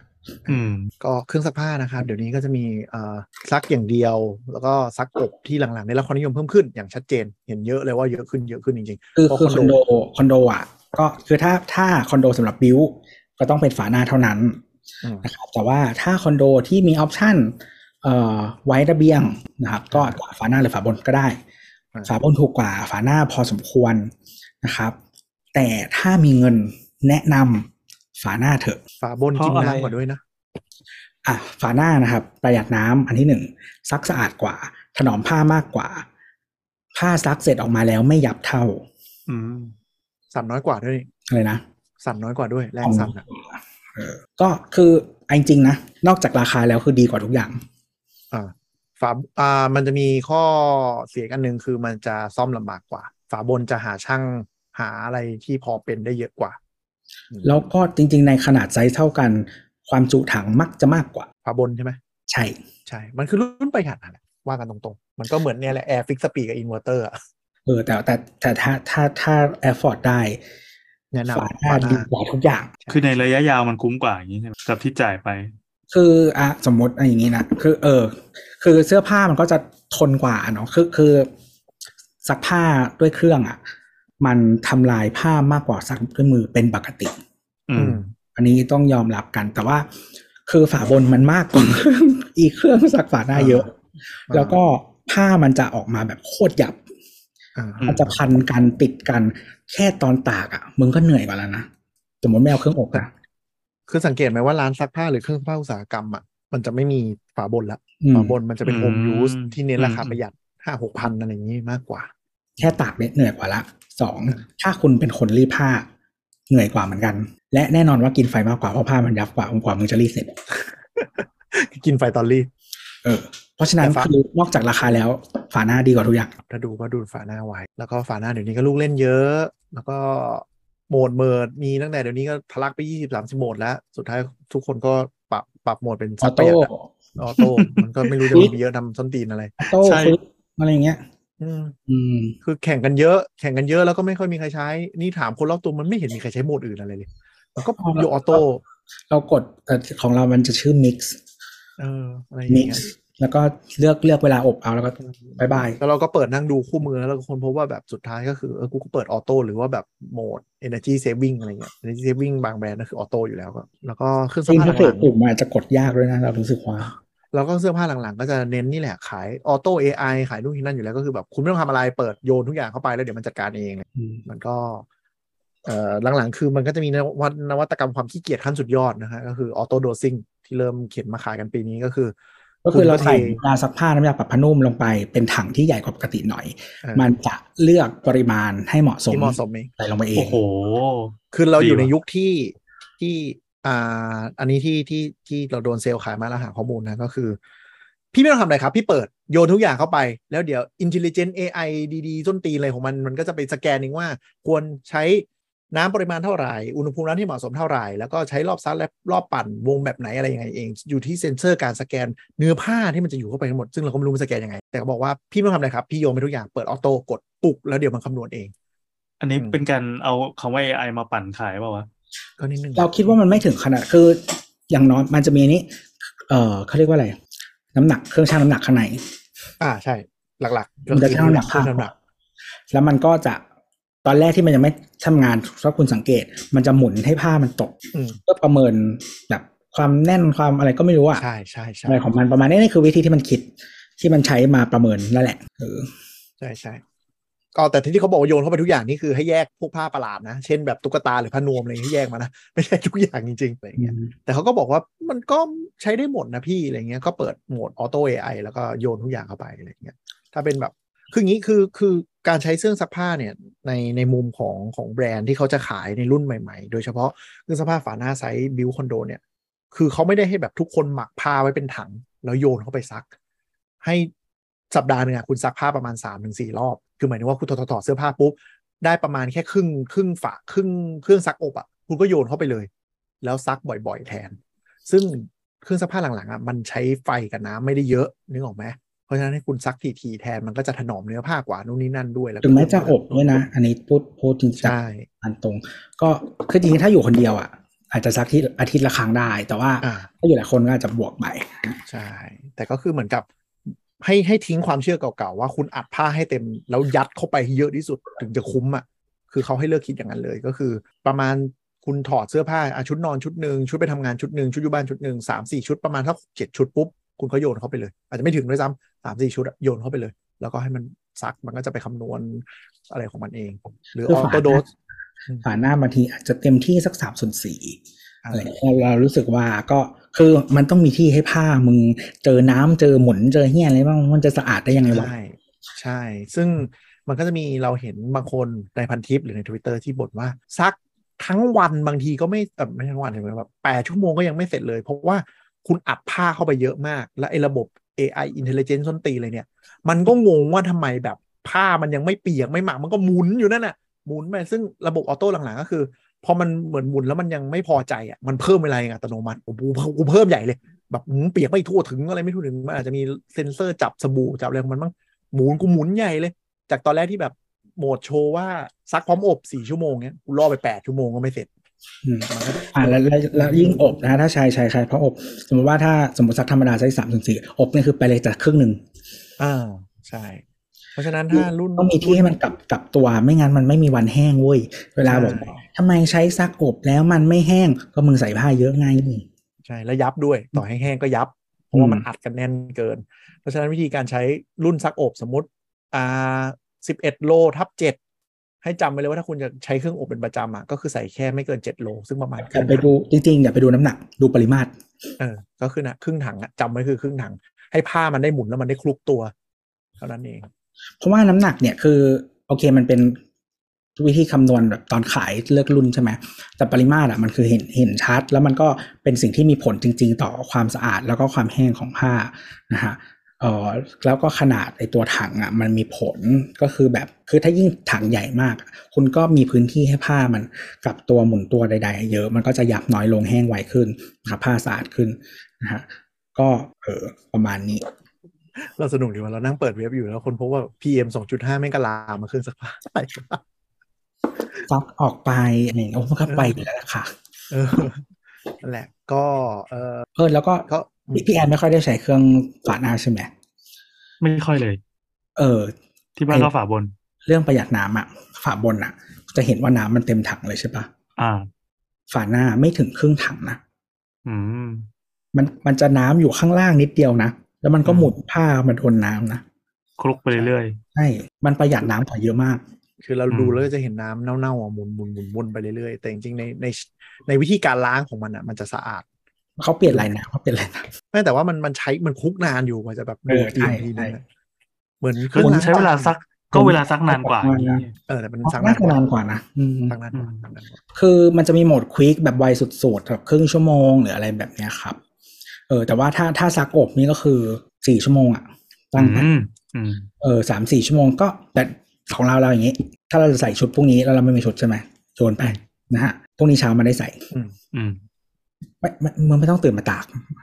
เออใช่ ก็เดี๋ยวนะ คือโหมดควิกเนี่ยมันโหมดควิกจริง ๆ แต่ก็คือคู่มือมันจะบอกว่าใส่ได้ประมาณไม่เกินสามชุดอะไรเงี้ยนะโยนเข้าไป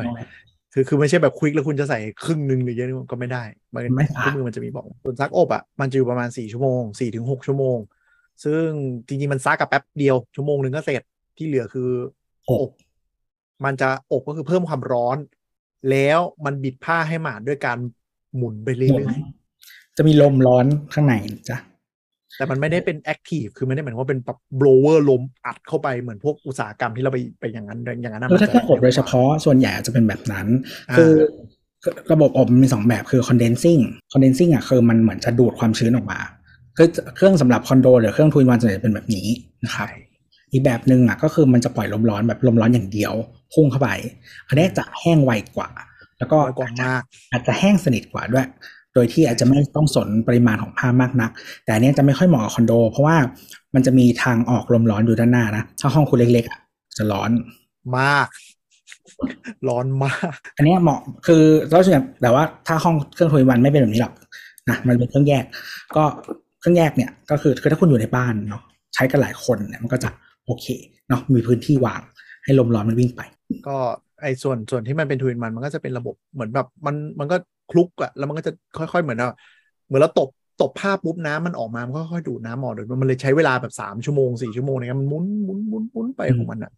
เออเป็นระบบ แต่ถ้าใส่ปริมาณผ้าพอดีบอกเลยว่ายังไงก็แห้ง ยังไงก็แห้งแล้วไม่ยับด้วยที่ทาแฟนออกรายการได้ป่าวะคือแฟนอะ ยังไงครับ มีไอ้เครื่องเครื่องเนี้ยซักอบเนี่ยมันแถมมากับคอนโดที่แฟนซื้อ แล้วแฟนก็ด่าว่า อบมันออกมาโคตรยับเลยไม่เวิร์กเลยนู่นนี่นั่นแล้วเราก็งงจริงเหรอวะเฮ้ยไม่มั้งอะไรเงี้ยเราก็เลยแบบไหนลองทำให้ดูสิอัดเต็มจ้าซักแบบอัดเต็มแล้วก็ปัดแห้งปุ๊บออกมาคือยับแบบยับ ยับน่าเกลียดมากจริงๆอะซึ่งมันก็ อืม เกิดจากนั่นแหละ ทุกอย่าง ยับเกือบเข้าเครื่องขวาบน ก็คือทุกอย่างมันอัดเข้าไปในตู้แล้วเราอบแห้งมันก็คือแบบ เราเห็นผ้าที่มันพยายามจะแบบคลายตัวแล้วมันแบบอ๋อไม่มีที่ไปแล้วโว้ยแล้วหมุนอัดอยู่ในนั้นอะ คือสมมติกางเกงปกติเวลารีดแล้วกลีบเดียวใช่ไหมอันนี้เป็นสิบกลีบเลยนะ ใช ช่ โอ้ มัน มันยับมันยับแบบ เออตอนแรกเราก็แบบคือแฟนเราไม่ได้เป็นคนซีเรียสเรื่องผ้ายับอะไรเงี้ยเราบอกก็ไม่เป็นไรนี่มันก็ยับนิดหน่อยมั้งปรากฏคือแบบไปดูคือแบบโหมันยับแบบ ยับแบบกระดาษฟอยล์ห่อขนมโดนขยำมาพี่ อืม มันยับแบบน่าเกลียดมากเลยแค่แล้วไอ้ยนี่มันเกิดอะไรขึ้นวะอะไรเงี้ยก็เลยบอกเฮ้ยเดี๋ยวนะ อันเนี้ยมันสิบทับสิบทับหกนี่ ก็ใส่ครึ่งหนึ่งดิอะไรอย่างเงี้ยแล้วเราก็เลยโค้ดเอาคำที่ตัวด่า ทุกคนในกลุ่มแชทไปให้แฟนดูแล้วก็บอกอะไรวะแค่นี้โดนด่าด้วยก็เลยลองทำหกโลอ้าวหายเลยทุกอย่างแบบผ้าออกมาดูดีโอเค คือเสื้อยืดอ่ะสิ่งถ้าไม่มันจะไม่เรียบมันไม่เรียบมันไม่เรียบกริบอยู่แล้วแต่สะบัด ใช่ ได้เลย อืม ใช่ใช่อ๋อใช่แล้วก็พอแห้งปุ๊บ พอมันอบเสร็จใหม่ ๆ เพลงมันดังตูรู้ตูดุ้งอะไรอย่างนี้แล้วออกมา ก็ถ้าอยากจะให้มันเรียบอ่ะก็คือ เรียบ รีบสะ ขึ้น บัด เอาออกเอามาสะบัดแล้วแขวน อ่ะสะบัดยกแขวนสะบัดยกแขวนปุ๊บโอเคเลยแล้ว มันก็จะมีโหมดให้เลือกความแห้งคือ แห้งสูงสุดเนี่ยอาจจะเหมาะสำหรับของชิ้นใหญ่หรือกางเกงยีน แห้งคืออย่างของของเราอ่ะมันจะเรียกว่าคับบอดดรายคับบอดดราย อ่า อะไร เอาออกมาแล้วพับแล้วใส่ตู้ ใช่ คือจะบอกว่าไปตั้งคับบอร์ดดรายก็พอบางคนแบบกูอยากได้แห้งๆไงกูจัดชุดใหญ่จัดชุดใหญ่คือมันเอาไว้อบผ้านวมหรือผ้าห่มที่เป็นผ้าขนหนูอะนึกออกไหมพวกนั้นมันจะ ผ้าที่มันอุ้มน้ำ กว่า ใช่ ซึ่งถ้าคุณไปเปิดตัวแห้งสุดสำหรับเสื้อยืดปุ๊บมันก็จะกรอบๆออกมาแบบยับง่าย มันจะเสียมันจะเสีย ใช่ก็นั่นแหละครับ ลองดูก็เดี๋ยวนี้สนุกดีอย่างไอตัวออโตโดสเนี่ยเราอยากได้มากเลยอะคือแม่งแบบเกิดมาเพื่อคนขี้เกียจอย่างแท้จริง คือซื้อน้ำยาปรับผ้านุ่มมาเทลงมาในหลุม เออ ใช้ มัน ได้ มี ประมาณ ยี่ห้อสามสิบรอบ มันมียี่ห้อที่มีออโตโดส และเตือนว่าน้ำยามึงหมดด้วย จงมาเติมซะ เออ อันนี้ก็มีก็ตัวตัว อันนี้ LG นะฮะตัวล่าสุดที่ไปดู ต้องเป็นรุ่นล่าสุดนะ รุ่นปีแรกไม่มีนะ ยี่ห้อเอสก็มีมีเตือนน้ำยาหมด จ้ะ รุ่น S นี่แทบจะมีทุกรุ่นเลย คือ S เนี่ยเขาเนื่องจากในตลาดเนี่ยเขาไม่ได้ใหญ่ เพราะฉะนั้นเขาจะอัดฟีเจอร์มาเยอะมากอีโคบับเบิลส้นตีนอะไรของมัน ซึ่งเราดูไปก็คือมันทำอะไรวะ แอดวอชอย่างเงี้ยจะจะทำไมอ่ะมึงมึงก็กดหยุดแล้วมึงก็จะเปิดฝาแล้วใส่เข้าไปดิ เออไม่ได้มีอะไร มึงจะมีฝาเล็กทำไม แล้วมีมีอินไซต์สักนิดหนึ่งไหมว่าควรจะไปทางยี่ห้ออะไรดี อ่ะยี่ห้อนิยมในบ้านเรานะครับสำหรับฝาหน้านะ EL เออ E กับ L นะฮะยี่ห้อสวีเดนกับเกาหลีนะครับ ครับ นิ แล้ว ยม ก็อันนี้มาเมาส์หน่อยก็คือเราไปทางค่ายม่วงแล้วก็บ้านอย่างโปร โอ้โห เซลล์สองค่ายนี้รู้เลยว่ามาจากคนละสำนักอะใส่ใครอีกฝั่งกันมันมาก โอ้โหแบบเนื่องจากมาจากแชร์เขาใหญ่ทั้งคู่ใช่ไหมแต่มันจะมีอีกอันหนึ่งที่จะมีติ่งของเขานะ ค่ายบีจากเยอรมัน อันนี้จะมี อ่าอ่า แบบติ่งพิเศษเลยที่จะแบบเขาจะซื้อแต่อันนี้เท่านั้นซึ่งแบบราคาโคตรแพงและหน้าตาแบบ เมื่อก่อนเมื่อก่อนมันยี่ห้อ S นะครับ แต่ว่า อืม คือยี่ห้อ S เนี่ย จริงๆแผนกเครื่องใช้ไฟฟ้า เขาเป็นจอยกันระหว่าง B กับ S นะครับยี่ห้อรถไฟฟ้า ยี่ห้อรถไฟฟ้านะฮะ รถไฟฟ้า ยี่ห้อรถรถรถ BTS อะ อ่าอ่าอ่าอ่า เมื่อก่อนมันยี่ห้อนั้น อ่า แล้วก็ ยี่ห้อที่เหมือน นั่นแหละโอเค อ่ะเขาเขาจอยกันแล้วก็ตอนหลังเนี่ยคือทางตัว S เขาขอ exit ไปนะครับ ทางตัว B อืม เขาก็เลยซื้อ business มาทั้งหมดนะครับ ก็คือถ้าใครชอบยี่ห้อ S อยู่ก็ปัจจุบันก็จะเป็นยี่ห้อ B จากเยอรมันนะครับ เออซึ่งแบรนด์นี้เราค้นพบอย่างหนึ่งก็คนไปซื้อคือแบบจะเดินตรงไปซื้ออันนี้เลยอะเหมือนมีฐานแฟนคลับของเขาใช้โดยตรงไม่ศึกษาอันอื่น มันแพ แล้ว ง เซลล์เออแล้วเซลล์ก็ไม่เชียร์เราก็เข้าใจว่าคงไม่มีค่าคอมอะไรเยอะมั้งไม่มีที่ไหนเชียร์เลยไปทุกที่คือแบบแม่งตั้งอยู่เยอะนะ แต่ไม่มีไม่พาเดินไปดูเลยทุกคนเว้ยทุกเจ้า แพงทางเครื่องซักผ้าและตู้เย็นเลย แล้วทุกทีโอ้โหเพลงเพลงเขาขายใครวะแต่ว่าเขาคงขายนี่แหละเออเจอมันคุณภาพอะไรก็ว่าไปนะอันนี่เขาขาย อาทีนี้กลับมาค่ายสวีเดนกับค่ายเกาหลีนะครับสองค่ายนี้ ก็คือเราไป อ่ะค่ายสวีเดนเนี่ย ก็จะโดนโดนถลุงเรื่อง สมัยก่อนเนี่ยนะครับ ค่ายเนี้ยเป็นอันดับหนึ่ง คนไทยใช้กันเยอะมาก แต่รู้ไหมครับ ตอนเนี้ยหลังจากที่เขาเลิกนำเข้าเนี่ยเขามาประกอบในไทยแล้ว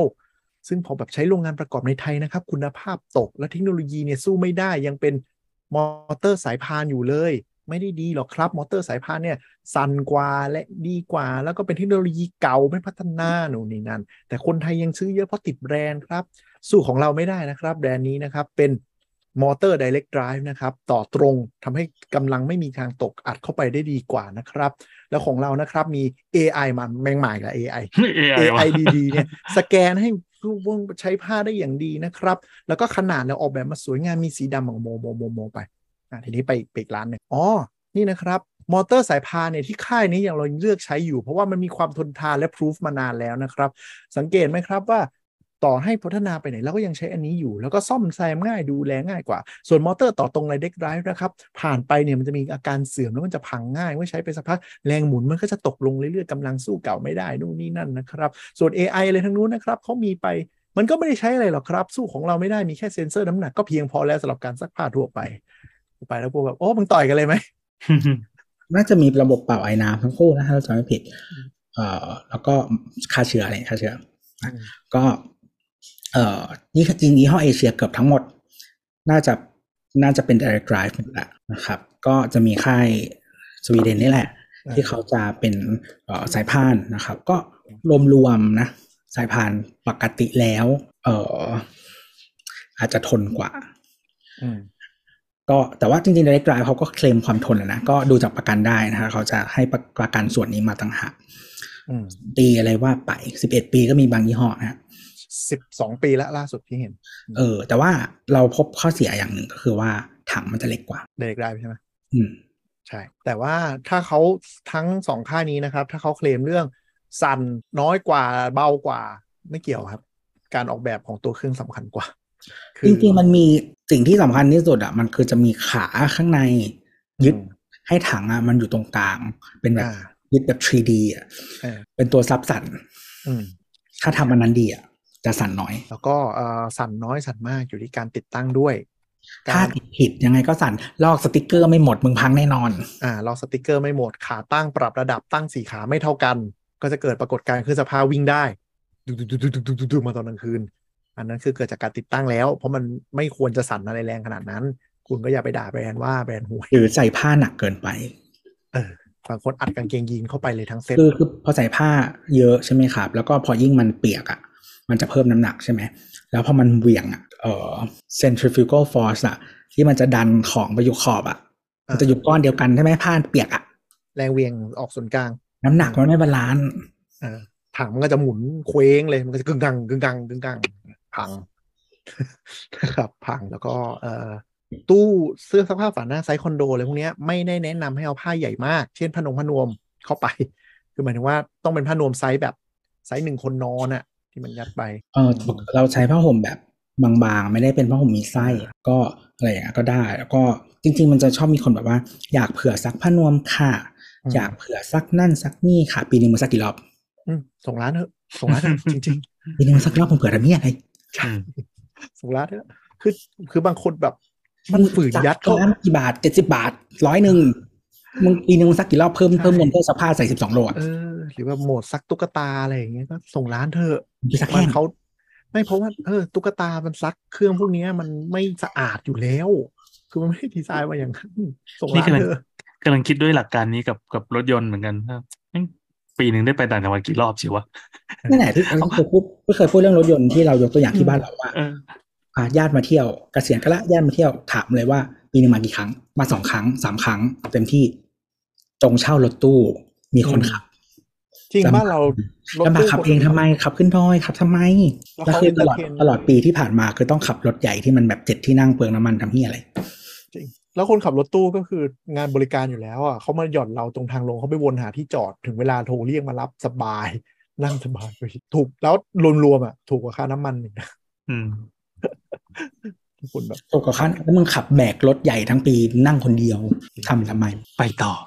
ไปต่ออันสุดท้ายละอันนี้ อ๋อเดี๋ยวก่อน ความ เค สั รื่องเครื่องซักผ้าจริงๆเป็นของอีกอย่างหนึ่งที่หลายคนอาจจะชอบให้มีแอป ว่ามันเตือน เออ ตอนนี้คือ โอ้ย ที่ที่ที่เล่ามาทั้งรายการอะเอาแบบขอสมาร์ทอย่างมีแอปหมดเลย เพราะว่าเป็นคนขี้เกียจ ก็ยี่ยี่ยี่ห้อที่แอปดีก็คือเหมือนเดิมนะฮะเกาหลี เออเกาหลีมันคิดอะไรแบบนี้ดีนะ เออ ก็ของของญี่ปุ่นห่วยหมด อะไรมีซอฟต์แวร์ญี่ปุ่นห่วยหมด ทำไมวะทำไมวะคุณหงิดแทน ไม่รู้ คือไม่ไม่ไม่บางทีบางทีระบบมันไม่มันไม่แย่เว้ย มันเสถียรแต่อินเทอร์เฟซอะมันมีความเกาะสูงมากอะ อ๋อ คืออ ม ทุกอันอย่างเงี้ยปลาเป็นแบบรูปรูปรูปรูปรูปรูปแล้วก็ข้อความข้อความข้อความทุกอย่างดูแบ็กกราวสีขาวนึกออกปะ อืม พวกเขาเป็นญี่ปุ่นอะเออแต่แต่ของแต่ของค่ายพีแอปแอป สวยแบบญี่ปุ่นมินิมอลอะไม่น่าเกลียดยังยังได้อยู่ อืม แต่ว่าแอร์แอร์แอร์ค่ายเกาหลีนี่ก็ไม่ไม่เคยได้ยินใครแนะนำนะก็ถ้าลองถามดูก็ก็เราไม่รู้เลยแต่รู้สึกว่า มี แบบ มีคนมีคนบ่นเยอะเหมือนกันอ่ะเราเคยใช้ยี่ห้อ S แล้วไม่ไม่ประทับใจใน performance แล้วก็การกินไฟ แล้วก็ประกัน มันเป็นรุ่นมันเป็นรุ่นเก่าแหละ แล้วก็ประกันคือเครื่องอ่าแอร์ของของท้ายเกาหลีเนี่ย มันเหมือนกับไม่ได้มีโรงงานผลิตเอง เข้าใจว่า OEM เกือบเกือบหมดนะ แล้วทำให้วิธีประกงประกันบางทีมันจะงงกเงินเงินๆน่ะ อืม งงไหมเออมันจะสู้ค่ายแอร์โดยตรงไม่ได้ที่เขาจะมีอลงอะไรแล้วก็ทีมช่างที่พร้อมบุกมามากกว่าเออ เอ่อยี่ห้อสวีเดนของแอร์เนี่ยนะครับ ยี่ห้อเดียวกับเครื่องซักผ้าเนี่ย เออ เขาให้คนอื่น ใช่ อ่ะ อ่า แต่ที่ ใช่ เครื่องซักผ้าของสวีเดนอ่ะ มีแอปเหมือนกันเดี๋ยวนี้มีแอปแล้วนะครับ อืมอืมอืม ก็ลองไปเซิร์ชดูได้หน้าตาโอเค แต่ว่าทุกแอปคะแนนหนึ่งหมดนะครับ โอ้โห เราไม่รู้เหมือนกันว่าไปจ้าง ไม่รู้ ใคร ทำไม เขาทำอืม มันมันคือไม่เคยใช้แต่ไม่เคยใช้แบบมีแอปนะไม่รู้เหมือนกัน แต่ค่ายสวีเดนเนี่ยเอ่อต้องยอมรับนิดนึงว่าเขาจะมีแกนหลักที่เป็นโปรดักต์ของเขาอะอยู่ไม่กี่ตัว รู้สึกจะเป็นเอ่อตู้เย็น ไมโครเวฟเครื่องซักผ้ามั้ง อัน แล้วก็ อื่น เครื่องครัวในเครื่องครัวนี่แหละ เออเครื่องครัวอะไรอย่างเงี้ยแต่อันอื่นส่วนใหญ่เขาจะไป OEM มา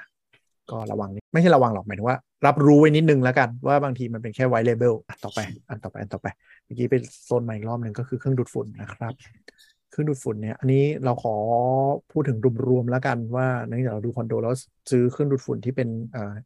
อะไรนะแฮนด์เฮลสติ๊กไว้ อืม ซึ่งมันก็เรารู้สึกว่ามันดีกว่า แต่เครื่องดูดฝุ่นบ้านเราที่ถ้าใช้ในบ้านหรือว่าใช้อะไรกำลังหนักๆอ่ะอันที่มันเป็นหม้อแยกก็ยังดีกว่า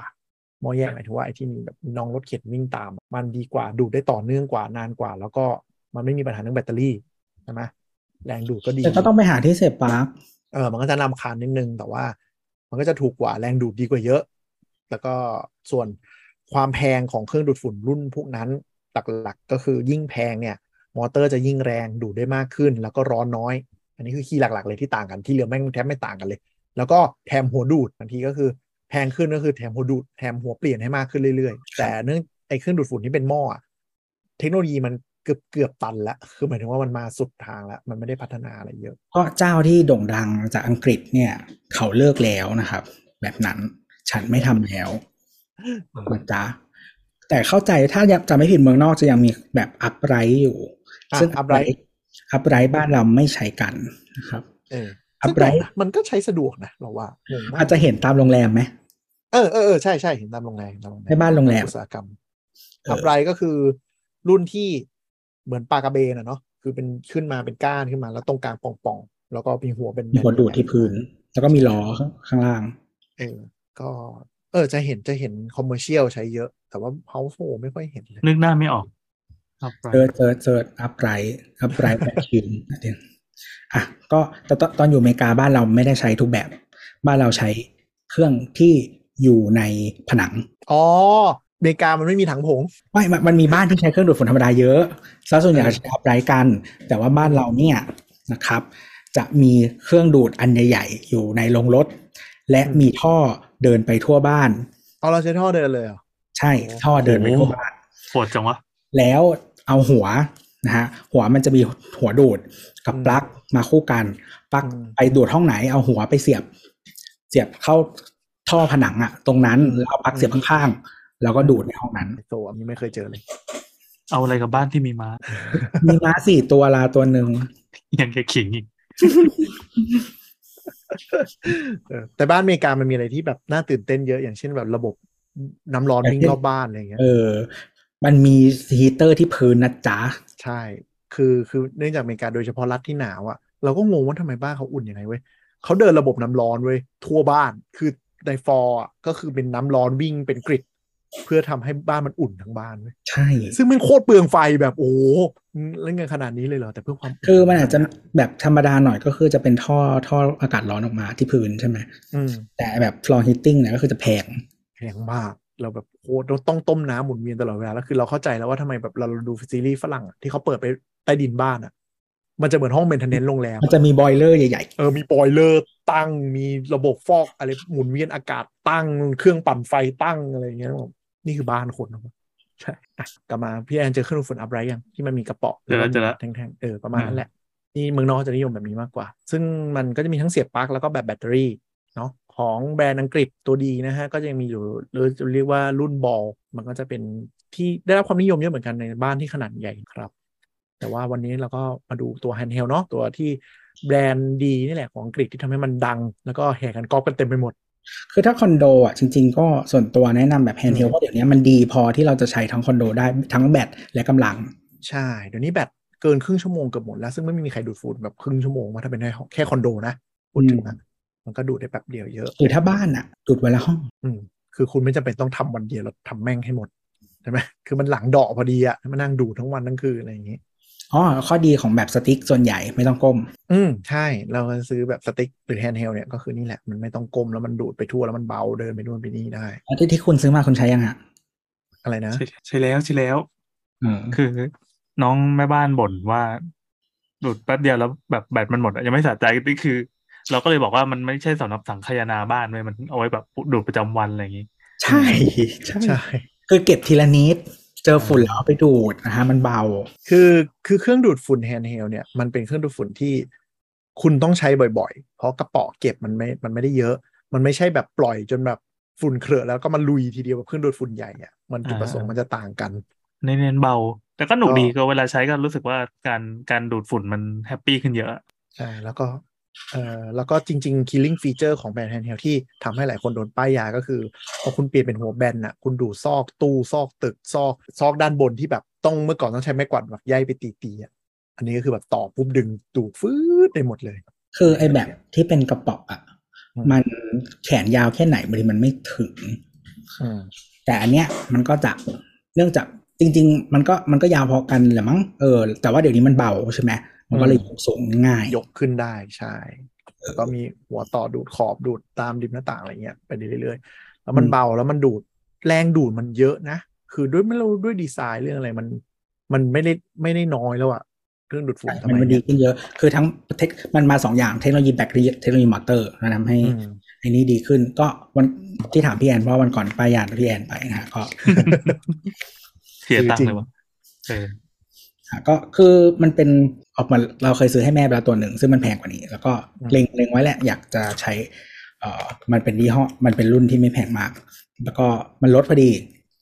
ก็เลยกดมาแล้วก็บอกคนอื่นว่า มีสิ่งนี้นะจ๊ะลดราคาเยอะมากนะฮะก็มีคนไปตับ ซึ่งแปลกใจที่ปกติแล้ว อืม ชื่อเสียงของยี่ห้อเนี้ยมันไม่น่าจะมาทางเนี้ย เออเรา เออ รู้สึกว่าแบรนด์แบรนด์เกาหลีเนี่ย มันจะไม่เหมาะกับการใช้เป็นเครื่องกลที่มันมีการขยับเคลื่อนไหว รู้สึกว่ามันจะมีภาพของความไม่ทนติดมา อืม อ่ะ ชื่อเสียงของแบรนด์นี้คือกอบครับ โอเค เออกอปจริงว่ะกอปจริงว่ะโอเค สบายใจกันเย เนื่อง อะ จา ละ กว่าแบรนด์ของท่านเซอร์เนี่ยนะฮะขายดีเสียเหลือเกิน ราคาก็โดดมหาศาลนะครับ เราจึงต้องมันเฉลยนะครับ เออแต่แต่เสื้อขายแพงมาก แล้วจริง ๆ มันเป็นมันเป็นแบรนด์เป็นยี่ห้อในฝันอาจจะว่าไปในวงการแม่บ้านเรียกว่าตัวจบแล้วกัน อืม ตัวจบแปลว่าเจ็บเยอะ เราว่าอย่างนี้คือไอแบรนด์ทันเซอร์เนี่ย คือเมืองนอกมันก็มันก็แพงกว่าชาวบ้าน แต่มันไม่ได้แพงเวอร์แบบบ้านเราเว้ย ข้าวเหนียวบ้านเราราคาโดดเหรอ คือ โอ้ บ้านเราจริงๆ ตั้งแต่เข้ามาครั้งแรกอะ่ะจะราคาโดดจากเมืองนอกพอสมควร ตอนนี้ก็ดรอปลงมาแต่ยังโดดอยู่ มีลายเดียวของท่านเซอร์ที่ราคาเท่าเมืองนอกก็คือลายบิวตี้ อืม ไปไปลองเช็คไปลองไม่แน่ไม่แน่ใจลองเช็คลายบิวตี้ดูราคาจะพอๆกันเพราะฉะนั้น อ่า เป็นของที่ซื้อในไทยได้นะฮะ ไอ้ที่เป่าผมอะไรนี่ได้ปะ ใช่จ้ะ ใช่ใช่ใช่ อ๋อ พวกนั้นมันจะยังอยู่แบบ พวกนั้นราคาเท่าเท่าเมืองนอกเลย สี่ร้อยห้าร้อยเหรียญซึ่งก็อยู่ประมาณ ก็คือเป็นหมื่นหมื่น เป็น ห หมื่ มื่ น น ห้า เป็นเครื่องปรับผมที่หมื่นกว่าบาทนะฮะ ใช่ ก็ป้ายยาวไปแล้วหลายคนเหมือนกัน แต่อย่างไอไอเครื่องดูดฝุ่นตัวท็อปเนี่ยเมืองนอกเขาเปิดราคามาเจ็ดร้อยเจ็ดร้อยเก้าเก้าเจ็ดร้อยอะไรเงี้ย เป็นเป็น แล้วเรา ไทยคือกี่บาท อ่ามื่นหก เจ๊ มันโดดกว่าเยอะมากแบบไม่รู้อะไรมันภาษีนำเข้าหรือเปล่ามันแต่มันแพงแบบฮะทำไมถึงแพงขนาดนี้อะไรเงี้ย กระโดดมาตลอดนะเครื่องดูดฝุ่นอะแต่ว่าอันนี้ลดลงแล้วหน่อย ซึ่งตอนแรกอะเราคิดว่า เออ ภาษีมั้ง แต่อีค่ายเอสเนี่ย กูเห็นราคาเท่าเมืองนอกมันทำอย่างมามั่ว อ่าแต่ก็จะมีความคล้ายๆ Apple อย่างหนึ่งนะฮะ รุ่นถูกของเขาก็คือรุ่นที่เอารุ่นเก่ามาลดราคานะครับ อ่า อื ใช่ ม ใช่ แค่ตกรุ่น แต่มันยังดีอยู่นะจริงๆ ก็คือซื้อซื้อเรื่องตกรุ่นมาใช้ก็ดี อืม ก็ V8 กี่ปีแล้วอะยังขายอยู่เลยทุกวันนี้ยังเป็นรุ่นที่ขายดีอยู่เลย เอออะไรอ คื ย่า อง นั้น ไงเราไม่ต้องจำเป็นต้องใช้ฟีเจอร์ หรืออะไรที่มันมันทันสมัยในนั้นใช่ไหม คือบางทีรุ่นใหม่มันจะมีแบบนี้อย่างเช่น เพิ่มระยะอายุแบตหรือว่าแบบซัสเตน อ๋อ ในความแบบเทอร์โบเนี่ยอะไรของมันอะได้นานขึ้น อะไรอย่างเงี้ย อ่าฟีฟีเจอร์รุ่นคือจาก8เนี่ยขยับมารุ่นหลังๆ ก็คือเพิ่มหน้าจอ เพิ่มหน้าจอเพื่อดูว่าแบตเหลืออีกประมาณเท่าไหร่ เออถอดแบตเป็นแบตใหม่ เป็นแบบเป็นรุ่นเป็นรุ่นใหม่ถอดแบตได้ อ่า ซึ่งมันก็อย่าง จะ รุ่ ได้ นใหม่ก็คือ มีหลาย แบตมัน ก้อนก็ได้ อืม ได้ แล้วแบตมันเสียก็คือก็ซื้อแค่แบตก้อนใหม่มาเปลี่ยนได้ มันก็จะยืดอายุได้อีกอ่า ไม่ใช่แบตเบลอินแล้วอะไรอย่างเงี้ย แล้วก็ อืม จากรุ่น V8 เนี่ย ถังเก็บฝุ่นมันเป็นแนวตั้ง คือในแนวตั้งคือหมายถึงว่า พอดูดเข้ามาปุ๊บมันหมุนลงถังถังแนวตั้ง ซึ่งเขาเคลมว่ารุ่นใหม่อ่ะเขาเปลี่ยนเป็นถังขนานกับแนวดูดฝุ่น เพราะว่าเวลามันหมุนเข้ามาปั่นอ่ะ มันเสียกำลังน้อยกว่าอะไรอย่างเงี้ย อืม ก็จะเป็นรุ่นที่พี่แอนซื้อเห็นมาถังมันจะขนานไปกับพื้น ซึ่งเขาเคลม อืม ว่า พอลองทำอย่างนี้แล้วอ่ะมันดูดเข้ามามันปั่นเข้ามามันไปทางเดียวกัน มันเก็บฝุ่นม้วนเก็บได้ดีกว่าบลาบลาบลาอะไรก็โม้ไป อ่าก็ก็เชิญคิดต่อไปแล้วเดี๋ยวเกาหลีจะลอกเอง แต่ คือ ว่า คือคือเกาหลีรุ่นท็อปอ่ะจริง ๆ ราคาแบบ เออถ้าเมืองนอกพอกันเลย เออ แต่ว่าก็คือไอ้ที่เราเลือกเลือกรุ่นนี้แล้วก็ที่พี่แอน ซื้อตามเนี่ย ก็คือ คือราคามันถูกกว่ารุ่นท็อปเยอะมาก โดยที่ เออ ตัดอะไรออกไปไม่เยอะ แล้วตอนนั้น อืม มันเป็นราคาโคตรโปรโมชั่นเลยนะ มันไม่มี ใช่ ตอนนั้นอะ ใช่ใช่ คือ จริงๆปกติ คือห้างที่เราซื้ออ่ะมันเป็นราคาลงท้ายด้วยเลขสี่ก็แปลว่าราคาเนี้ยคือราคาเทกระจาด ใช่ เป็นโคดสุดท้ายที่ลดอะไรไม่ได้อีกแล้ว อ่า อ๋อเหรอ นี่คือโคนลาของของข้างนี้เหรอ ของเครือนี้ อ่า ทั้งเครือนี้ทั้งหมดจ้ะ มือ ขอ ถื ง อ นั้น อะไร เลข ก็ นั้นเลข ตาม เลขแปดคือครึ่งทางอย่างเงี้ยเหรอมันจะมีเลขสี่กับเลขแปดที่เขาชอบบอกอะ เลขเหมือนเลขศูนย์นะลดได้อีก แต่ว่าถ้าเลขสี่คือสุดแล้วนะ สุดแล้ว อ่าโอเคโอเคกูทูโนกูทูโน อืม เราบอกไม่ได้ใช่ไหมว่าใครไหน เราใช้โปรออนท็อปอะไรไม่ได้ด้วย ไปหาดูเถอะมันมีเลขสี่ เออใช่ที่เราพูดไปตอนต้นอ่ะ นั่นแหละเออมันจะชอบมีเลขท้ายลงท้ายด้วยสี่กับแปดอะเราแค่สงสัยมันตลอดมันคืออะไร มันมีโค้ดของมันว่า มันจะลดได้อีกไหมเหมือน คือเลขสี่มันคือเหมือนแบบป้ายแดงแล้วสุดๆแล้ว อืมอ่าซื้อได้ซื้อได้ ไม่ซื้ออีกจะเอาไปให้หมากินเนี่ย อืม แต่มันถูกจริงนะของมันมันลดมันลดเกินครึ่งอีกว่า อ่า คือ ใช่ จริง ใช่ ๆด้วยราคาเดิมออริจินอลของมันอ่ะ มันคือครึ่งหนึ่งของรุ่นท็อปอยู่แล้วนะ อ่า ซึ่งมันตัดหัวออกตัดหัวออกไปไม่เยอะมาก แล้วก็กำลังมันก็ไม่กำลังมันไม่ใช่ครึ่งหนึ่งของรุ่นท็อปนะ อ่า เอออ มันร้อยมั้งรุ่นท็อปมัน มันประมาณสักหกสิบเจ็ดสิบเปอร์เซ็นของรุ่นท็อปอะ เอออ อ่า แต่แต่ว่าในราคาต่ำกว่าครึ่งหนึ่งอะแล้วอันเนี้ยเหลือประมาณแบบหนึ่งในห้าของรุ่น top ราคา อืม อืม จริงถูก อันนี้ จริง ที่ที่พูดมาทั้งหมดคือที่ดูดฝุ่นชนิดที่หน้าตาเหมือนไม่กวาดเหมือนไม่ถูพื้นไม่มอบอ่ะ มันมีคนบัญญัติไม่รู้ใครทำบัญญัติ เรียกว่า มันมีคำหนึ่งชื่อไม้กวาดไฟฟ้า เออ เออ อ่า ก็เก็ตนะ คือจะบอกว่า เออ เราไม่เคยใช้มันมาก่อน คือไปเห็นที่บ้านพี่ที่เขาซื้อยี่ห้อของอังกฤษมาที่บอกโอ้แม่งแพงๆก็คิดว่ามันไกลตัวมาก ไม่เคยคิดจะซื้อ แล้วพอใช้ดูปรากฏว่า พอบอกแม่บ้านให้ลองใช้ดูเฮ้ยมันง่ายขนาดที่คนที่ไม่ต้องรู้เรื่องอะไรเลย หยิบไปปั๊บแล้วเอ้ยแบบเก็ตทันทีแล้วก็สนุกกับการถูพื้น เออ ดีครับ เรา มันมันมีควาเรารู้สึ ม ก ดี กับมัน อย่างหนึ่งคือเรารู้สึกว่าเจอฝุ่นเมื่อไหร่ดูดได้ทันที อ่านั่นแหละนั่นแหละนั่นแหละใช่ใช่ใช่ไม่ต้องตัดสินใจเลยเลย หยิบออกจากที่ชาร์จที่ที่เสียบไว้กับผนัง อืม เออจริงเห็นภาพ ก็แนะนำแต่ราคามันก็จะแพงกว่าอีเครื่องเวอร์ชันปกติที่เราเห็นเครื่องดูดฝุ่นมาตรฐานเนอะแบบเสียบปลั๊กอะ อืม ความลง ใช่ใช่ ความแรงก็จะ สู้ไม่ ได้ ได้ ไม่เท่า แล้วก็อ่าแบตเตอรี่มีมี จำกัด จำกัดอืมใช้ได้แป๊บเดียวเดี๋ยวก็หมด คือแต่เราว่าคอนโดเหมาะบ้านอาจจะไม่เหมาะ บ้าน เท่าเออต้องดูดบ่อยๆอะต้องดูด อืมต้องดูดบ่อย ถ้าเป็น เออ บ้านที่ดูดฝุ่นทุกวัน หรือว่ามีอะไรที่ขี้ฝุ่นเด็กเด็กหมาเหมือแมวอะไรเงี้ยก็อ่ะเชิญ เออหรือมันจะเป็น secondary ก็ได้ อย่างเช่น ไว้เก็บเก็บเล็กๆน้อยๆเก็บที่สูง อ่าอ่าอย่างอย่างบ้านเราจะใช้อย่างนี้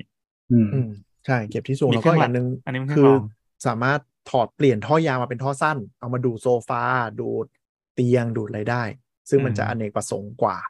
อืม เนกออกไหมอันที่มีหม้อมันก็จะดูดเตียงลำบากบางทีมันแรงไปมั่งอะไรมั่งอะไรเงี้ย สายมันสั้นไปเราจะยกไม่ได้มันหนัก ใช่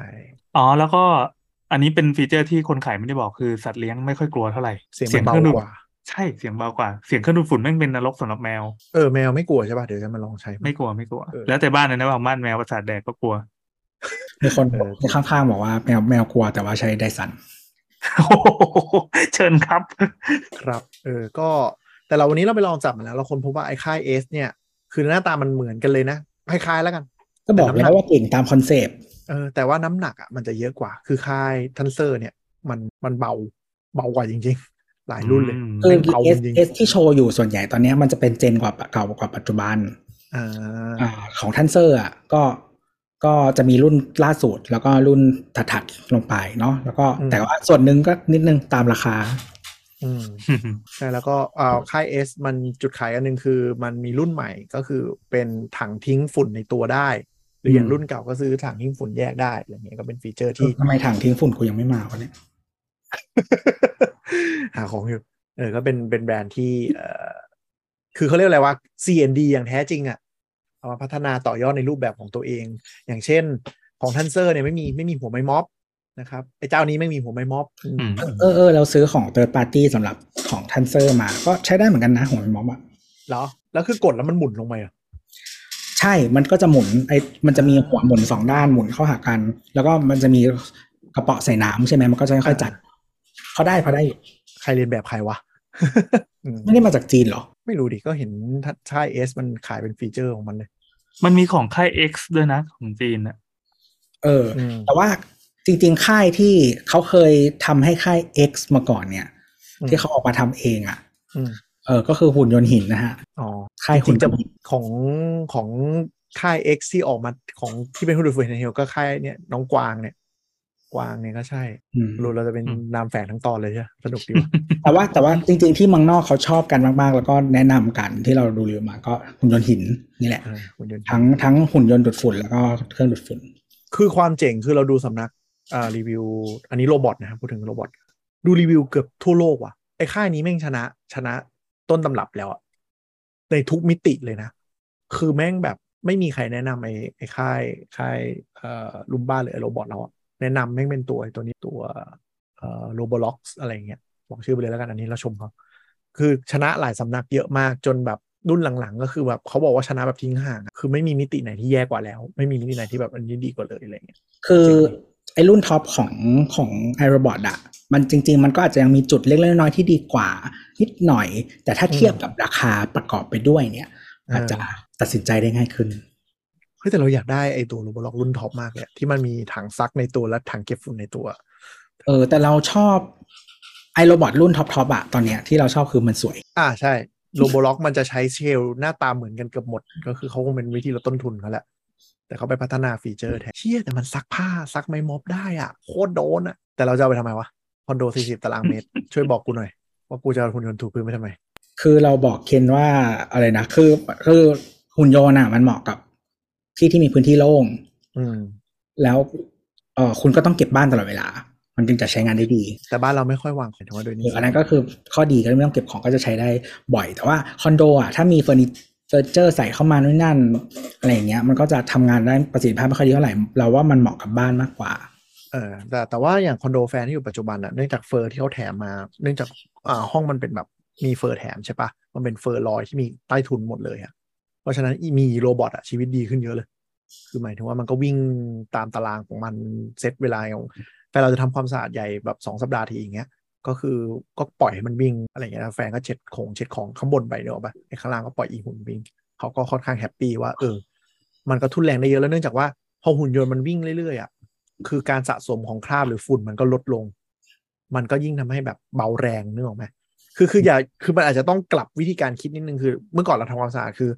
เรารอวันที่เรามีเวลาแล้วเราแบบบิ๊กคลีนนิ่งนึกออกปะ อ่า แต่การใช้โรบอทหรือใช้ของแฮนด์เฮลอะไรพวกเนี้ยมันคือขยันทำบ่อยๆ แล้วงานมันจะเบาอีกคืออย่าไปปล่อยให้มันหมักฝุ่นเยอะแล้วลุยอย่างเงี้ยโรบอทมันจะตายทันที อืมฟัง แต่ ดู ถ้า เป็นสัจธรรมนิดนึงนะ เออ ก็คือให้มันวิ่งทุกวันสองวันเลย ถ้าเป็นบ้านอะวิ่งทุกวันเลย ตั้งโปรแกรมวิ่งทุกวันเลย มันจะยิ่งเก็บฝุ่นน้อยลงน้อยลงแล้วถังมันจะยิ่งไม่เต็มนึกออกปะ อ่ามั มันก็ แต่ จะ คือคือฝุ่นที่ ขึ้ ที่มีอยู่มันจะน้อยน้อยลงจนแบบ อืม คือสมมุติว่าสมมติถ้าเราใช้โรบอทใช่ไหมฮะ อืม เราทำความสะอาดอาทิตย์ละครั้งอาจจะเปลี่ยนเป็นทำเองอาทิตย์เดือนละครั้งสองเดือนครั้งถ้าแบบฝุ่นน้อยมากๆ แต่โรบอทวิ่งทุกวันอะไรอย่างเงี้ย เออ มันจะเปลี่ยนวิธีคิดด้วยนึงแล้วมันกลายเป็นว่าเราจะฟินกับการที่แบบเหมือนพื้นมันโอเคแบบ ไม่ค่อยมีฝุ่นตลอดเวลา คือคนสมัยก่อนคือ อยู่ไปก่อนแล้วเริ่มรู้สึกว่าเออมันเริ่มมันเริ่มสกปรกแล้วฝุ่นเริ่มเยอะแล้วเราจะทำความสะอาดใหญ่ แต่นี่คือปล่อยโรบอทวิ่งทุกวันแล้วก็อ่ะคุณอาจจะเริ่มทำความสะอาดอาจจะเดือนละครั้งแทนอย่างตัวบอกเนี่ยมันก็จะรู้สึกว่าเออชีวิตมันสบายขึ้น ซึ่งโรบอทวิ่งพื้นอย่างเงี้ยอย่างเราเลี้ยงแมวใช่ไหมมันช่วยได้เยอะในการเก็บขนลงพื้นต่าง เออจะมีพวกสัตว์เลี้ยงอะไรเงี้ยก็จริงๆรีวิวเมืองนอกมันจะมีเทสอันนี้ก็ค่อนข้างเยอะแต่เมืองไทยอาจจะหายากนิดนึงก็คือเทสกับขนสัตว์เลี้ยง ว่ามันดูดได้จริงไหมและติดไหมพันหรือเปล่า เราต้องช่วยโรบอทหรือเปล่าหรือเราต้องแกะออกมาจากมันหรือเป ล่า ใช่ใช่หรือแม้กระ ทั่งเรื่องดูดฝุ่นแฮนด์เฮลอ่ะธีมของปีที่แล้วกับปีนี้ก็จะเป็นรุ่นเพชรทั้งหลายเลย จะมีหัวเพชรหัวอันแทงเกิลหัวอะไรแทน คือถ้าของยี่ของทันเซอร์อ่ะ อืม ถ้าเป็นลายคือสมมติว่าชื่อรุ่นเดียวกันให้ V เท่าไหร่ก็ตามใช่ไหม อืม แล้วก็ตามด้วยตามด้วยตัวหนังสืออะไรอะ่ะ อย่างเช่น fluffy absolute เนี่ยอันเนี้ยมันคืออุปกรณ์เสริม อืมอืม เอ่อ absolute แปลว่าแบบรวมทุกสิ่งที่กูมีให้มึง มีแถมทุกหัวที่กูจะนึกได้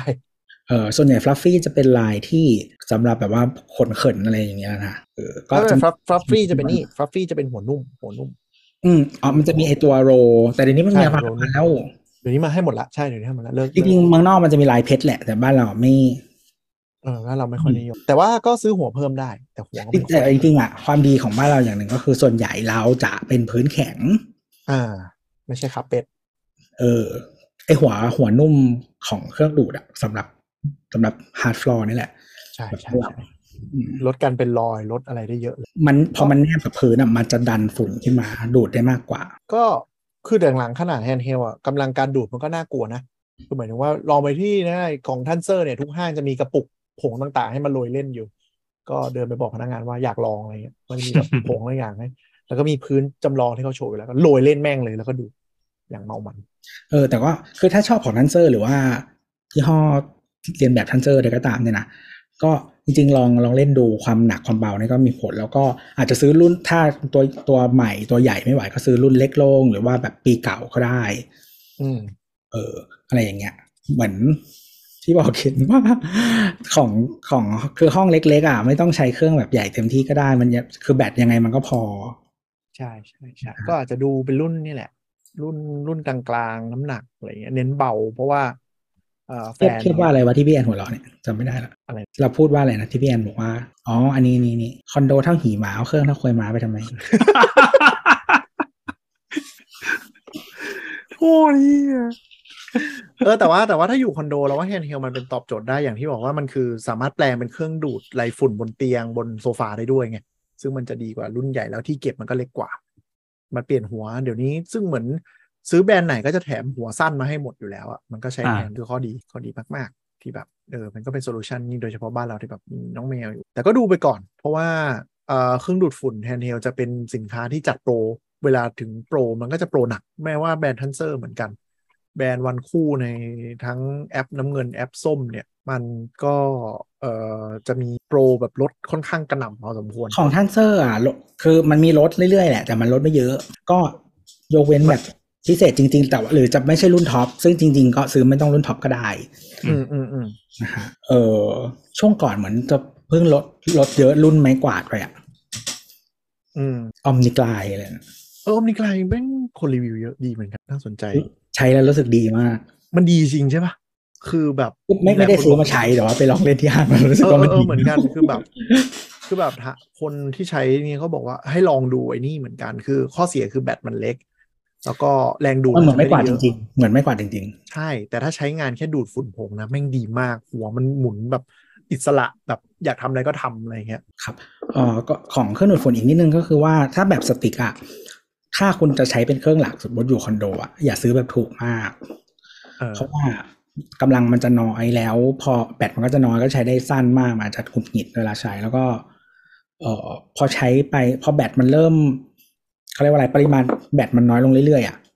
กำลังมอเตอร์มันจะ drop ลงเรื่อยๆ จนดูดไม่ขึ้นแล้ว ใช่เอ่อที่ถามคนเนี่ยที่มีรีวิวนี้เหมือนกันก็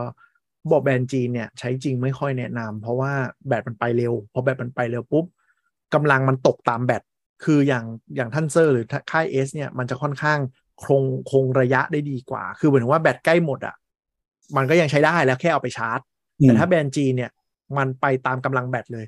คือพอกำลังแบตเหลือครึ่งเนี่ยมันดูดได้ก็จริงแต่มันดูดเลยไม่ขึ้นละ ดูดไม่ขึ้นแล้ว เออ คือถึงบอกว่าถ้าซื้อแบบถูกอ่ะ ก็อาจจะเป็นเครื่องสำรองแบบดูดฝุ่นบนโต๊ะอะไรเงี้ย ใช่ แต่คือถ้าจะมีมีอันเดียวของคอนโดอะไรเงี้ยก็ซื้อแบบแพงขึ้นมานิดนึ ใช่ ง แล้วก็แบรนด์ที่มันได้มาตรฐานหน่อยเนี่ยคือความร้อนมันจะคงที่ความแบบมันไม่ได้เป่า แต่แบ่งแบรนด์จีนบางอันเนี่ย พอมันกดไปสักพักเนี่ย ตอนเราเทสที่ร้านอ่ะ มันใช้แป๊บเดียว มันไม่ร้อน พอผ่านไปสักพักหนึ่งปุ๊บลมร้อนแม่งออกมือ คือดูไปสักพักมันรู้สึกว่าเออมันเริ่มอันตรายแล้วอะไรเงี้ยลมร้อนมันเป่ามือ ซึ่งมันมันไม่โอเคไงก็จะเป็นจุดข้อเสียอย่างหนึ่งเหมือนกันต้องระวังแต่ว่าทางจีนก็ก็ก๊อปเร็วมากพัฒนาเร็วมาก ก็ถ้าเป็นแบรนด์ประหยัดก็ลองเลือกอันที่มันไม่ไม่ขี้เหร่ไม่ใช่แบบหลักพันต้นๆสองพันอะไรเงี้ย ลองดูจะสักอ่าสี่ห้าพันอะไรเงี้ยมันก็ออกมาค่อนข้างโอเคแต่ก็ แต่ก็เนี่ยจะจะจะแย่เรื่องแบตหลายเจ้าเลยที่ที่รีวิวเหมือนกันคือแบตมันจะเสื่อมเร็วหนึ่งปีปุ๊บก็คือใช้แทบไม่ได้แล้ว มันมีเอ่อถ้าถ้าคิดว่าจะใช้ยาวกว่านั้น แต่ว่าอยากชอบฟอร์มนี้ก็ลองดูรุ่นที่เปลี่ยนแบตได้อาจจะซื้อแบตก้อนที่สอง อืมอืม เออแบบอย่างหลาย ๆ ยี่ห้อมันจะแถมแท่นมาให้ยี่ห้อเอสแต่ยมันจะแถมแท่นมาให้ชาร์จอีกก้อนได้อะไรอย่างเงี้ย ไอ้พวกหัวพวกอะไรมันใช้แทนกันได้ปะวะไม่มีไม่ได้มีสแตนดาร์ดใช่ไหม ไม่มีสแตนดาร์ดครับใช้แทนกันไม่ได้ แต่ว่าถ้าสมมุติว่าซื้อของทันเซอร์มา ไปซื้อ attachment ของรุ่นที่แพงกว่ามาต่อได้ ของ S ก็เหมือนกัน ถ้าสมมติ attachment ไม่พอไปซื้ออะไรของรุ่นอื่นมาใส่ได้ อืม แต่แต่ต้อง ข ดู องยี่ห้อใครยี่ห้อมันนะ ยี่ห้อใครยี่ห้อมาแล้วก็ดูดูเจนที่มันตัดด้วย ถ้าเป็นทันเซอร์รุ่นเก่ามากๆอะแดปเตอร์จะไม่เหมือนกันแล้ว ต้องดูก็ดูในเว็บเขาอะว่ามัน compatible กับ V ไหนเป็นต้นไปอะไรอย่างนี้ อืม คือรู้สึกทันเซอร์จะจะตัดรอบหนึ่งคือ V8 มั้งรอบหนึ่งก่อนนั้นนั้นจะใช้ ประมา ไม่ ณ ได้ V7 V8 เลย เอ ประ อ มาณ จะตัดรอบหนึ่งหัวหัวรุ่นก่อนนั้นก็ใช้ไม่ได้ ก็ลองดูลองดู แต่ว่าเออถ้าใครแบบไม่เคยมองนี้มาก่อนก็เปิดใจดูก็ดีอย่างที่พี่แอนบอกว่า เออ มันดูดตามซอกตามอะไรดูดนู่นดูดนี่มันง่ายขึ้นดูดตามพงน้ำพื้นอะไรเงี้ย มันไม่ต้องมานั่งแบบ คือขึ้นดูดฝุ่นสมัยก่อนมันคือแบบอีกระเป๋อมันไม่ตามตัวก็ต้องมานั่งอืดลากแล้วก็ถูแล้วก็ลากอะไรไม่มีอย่างนั้นละ ใช่ มันก็คุยได้เป็นตอนเหมือ นกันเนาะนี่ ชีวิตพ่อบ้านนะค ช้ รั อบ ปปิ้งช้อปปิ้งเข้าบ้าน เออก็ของเครื่องดูดฝุ่นอ่ะ คือนอกจากยี่ห้อดังดังที่เราพูดมาแล้วว่า จริง ๆ ยี่ห้ออื่นเขาก็ทำของคล้าย ๆ กันมาเหมือนกัน จริง ๆ ไปลองดูก็ได้มันอาจจะมีเจอเจอของถูกและดีก็ได้อาจแต่เราอาจจะไม่ได้เคยใช้ เออเอออันนี้ต้องยอมรับว่ามันมีบางแบรนด์ที่บุกตลาดหนัก อย่างเช่นแบรนด์ตัวทีเนาะที่เมืองไทยนิยมโตพอสมควร ก็ ฝ เห็ รั่ น งเศสนะฮะ เออก็เห็นแม่งบุกทุกอุตสาหกรรมเลย ซึ่งยอมรับว่าไม่เคยใช้ แต่ไม่รู้ดีหรือเปล่า หลายอันก็เห็นชัดว่าเป็น OEM จีนแหละ แต่เนื่องจากว่าถ้ามันเป็นแบรนด์ในประเทศแล้วมันมีการรับประกันแล้วก็อะไรดีมันก็อาจจะดีก็ได้นี่หรอกไหม อืม เออ จริง ๆ ของยี่ห้อสวีเดนเนี่ย จริง ๆเขาทำลายที่เป็นแฮนด์เฮลมานานละแต่ว่าหน้าตามันจะไม่เหมือนไม่ได้เป็นแนวเดียวกับทันเซอร์นะ อืมอืม เออเราไม่แน่ใจว่าเขาคือออริจินอลของไม้ไม้กวาดไฟฟ้าหรือเปล่า คือของเขาอ่ะมันจะเป็นเหมือนเครื่องดูดฝุ่นในรถอันเล็ก เออ ๆ แล้วเสียบเข้าไปกับแท่นให้มันยาว เออ แค่มันไม่ได้เป็นทรงแบบไกลปืนนะคนก็เลยอาจจะรู้เลยว่า ใช่ มัน ใช่ ไม่เหมือนกัน ใช่แต่ว่ามันมันมีสวิตช์ที่ข้างบนนะ ถ้าเวลาคุณเสียบแล้วอะไรเงี้ย อืม ก็อันนี้มันจะเป็นดีไซน์ที่ค่อนข้างที่เขาค่อนข้างใช้เยอะ อืม นะครับก็แล้วเขาก็ทำมานานละ ไม่แน่ใจว่าดีขนาดไหน แต่ว่าก็ก็ก็ทำมายาวนานอะก่อนที่ท่านเซอร์จะลังอะ เออ ประมาณนั้นก็น่าจะน่าอยู่มั้งอืม แต่รุ่นหลังๆเขาก็เรียนแบบหน้าตาเรียนแบบทันเซอร์นะ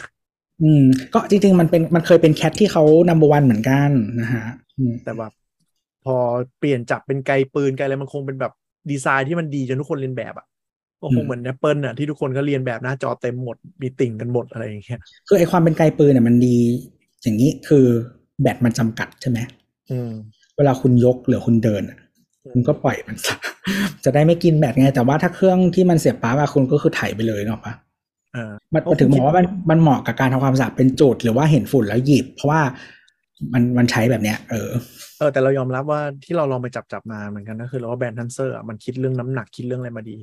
คือเนื่องจากนางต้องใช้วัสดุแบบพลาสติกป่องแปงอ่ะมันป่องแปงจริงนะก็เลยทำสีให้มันสดๆมันจะได้ดูแบบมีจุดเด่นอะไรอย่างเงี้ยแต่จริงๆ เรา คือ ไม่ชอบสีมันเลยนะ เออแต่เขาจงใจทำให้มันเบาจริง ๆ คือ ถ้าแบบโอ้โหนับวัสดุมานั่งเคาะอะไรเงี้ยเขาไม่ได้ดีมาก อืม แต่มันเบาคือคือมันมันถูกจุดประสงค์ของมันนึกออกปะ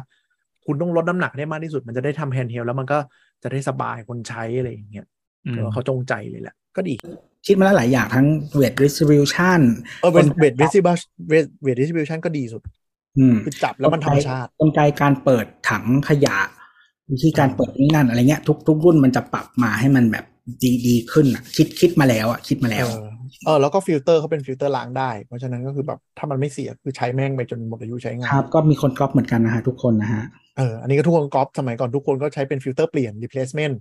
แล้วก็เลิกกันหมด เพราะว่าเจอ ทันเซอร์ทำได้ ก็เลยเปลี่ยนมาเป็นฟิลเตอร์ล้างกันอ่ะนั่นแหละไม่มีอะไรแล้วมั้งมีอะไรอีกวันนี้มีพวก เที่ยงคืนครึ่ง เออ อ่ะ จริง พอเถอะพอเถอะนะฮะ อ่ะก่อนจะจากกันไปนะครับ มี disclaimer นะฮะก็ทุกอย่างที่พูดมานะครับ เป็นแบบลองไปศึกษาเองเลือกเองนะครับ อันนี้คือวิธีที่เราแบบไปดูดูๆกันมานะครับ ไม่ได้เป็นเอ็กซ์เพรสแต่อย่างใดนะฮะถ้าถ้าไปตามตามๆแล้วไม่พอใจก็ไปด่าแบรนด์นะฮะ หรือบางทีมันไม่มีประสบการณ์แต่ละคนมีประสบการณ์กับแบรนด์ไม่เหมือนกันเนาะแล้วก็บางจังหวะบางนี่ด้วย เราอาจจะในอันนี้คือในมุมคนกำลังรีเสิร์ชยังไม่ได้เป็น long term use ก็อาจจะไม่ได้มี input ของเรื่องของแบบรับประกงรับประกันความคงทนอะไรอย่างนี้เท่าไหร่อย่างประสบการณ์ ไหนเคยใช้ก็บอกเคยนะฮะไหนไม่เคยก็บอกไม่เคย ถ้าอยาก ก็ ให้เคยก็ส่งมาค เอ รับ อ นี่เนี่ยถูกถูกถูกนะท่านผู้ฟังคนไหนนะครับ ไปกดดันแบรนด์ให้ส่งมาของเราเล่นได้นะครับ แล้วเรายินดีใช้ ครับ เราเห็นคนที่แบบเขามีโรบอทประมาณว่าวิ่งในห้องละตัวแล้วอะตอนนี้ เอ่อจริงๆบ้านฝรั่งบางคนเขาก็ทำแบบนั้นอาจจะไม่เลเวลนะอาจจะเป็นแบบชั้นละตัวอะไรแบบเนี้ย ก็ย้ายห้องเอาเออหรือระบบ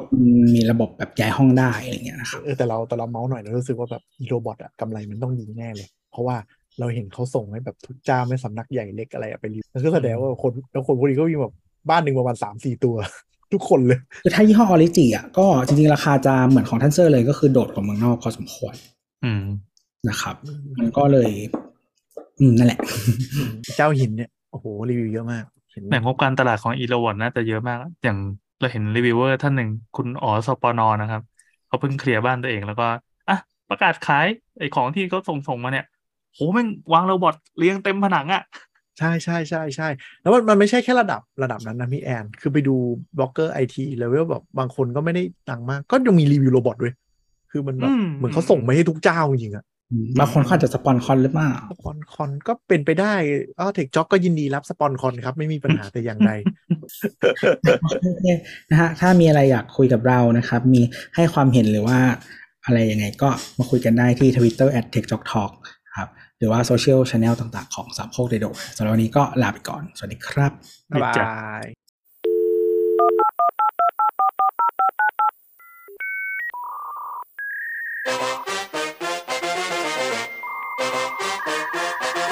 Thank you.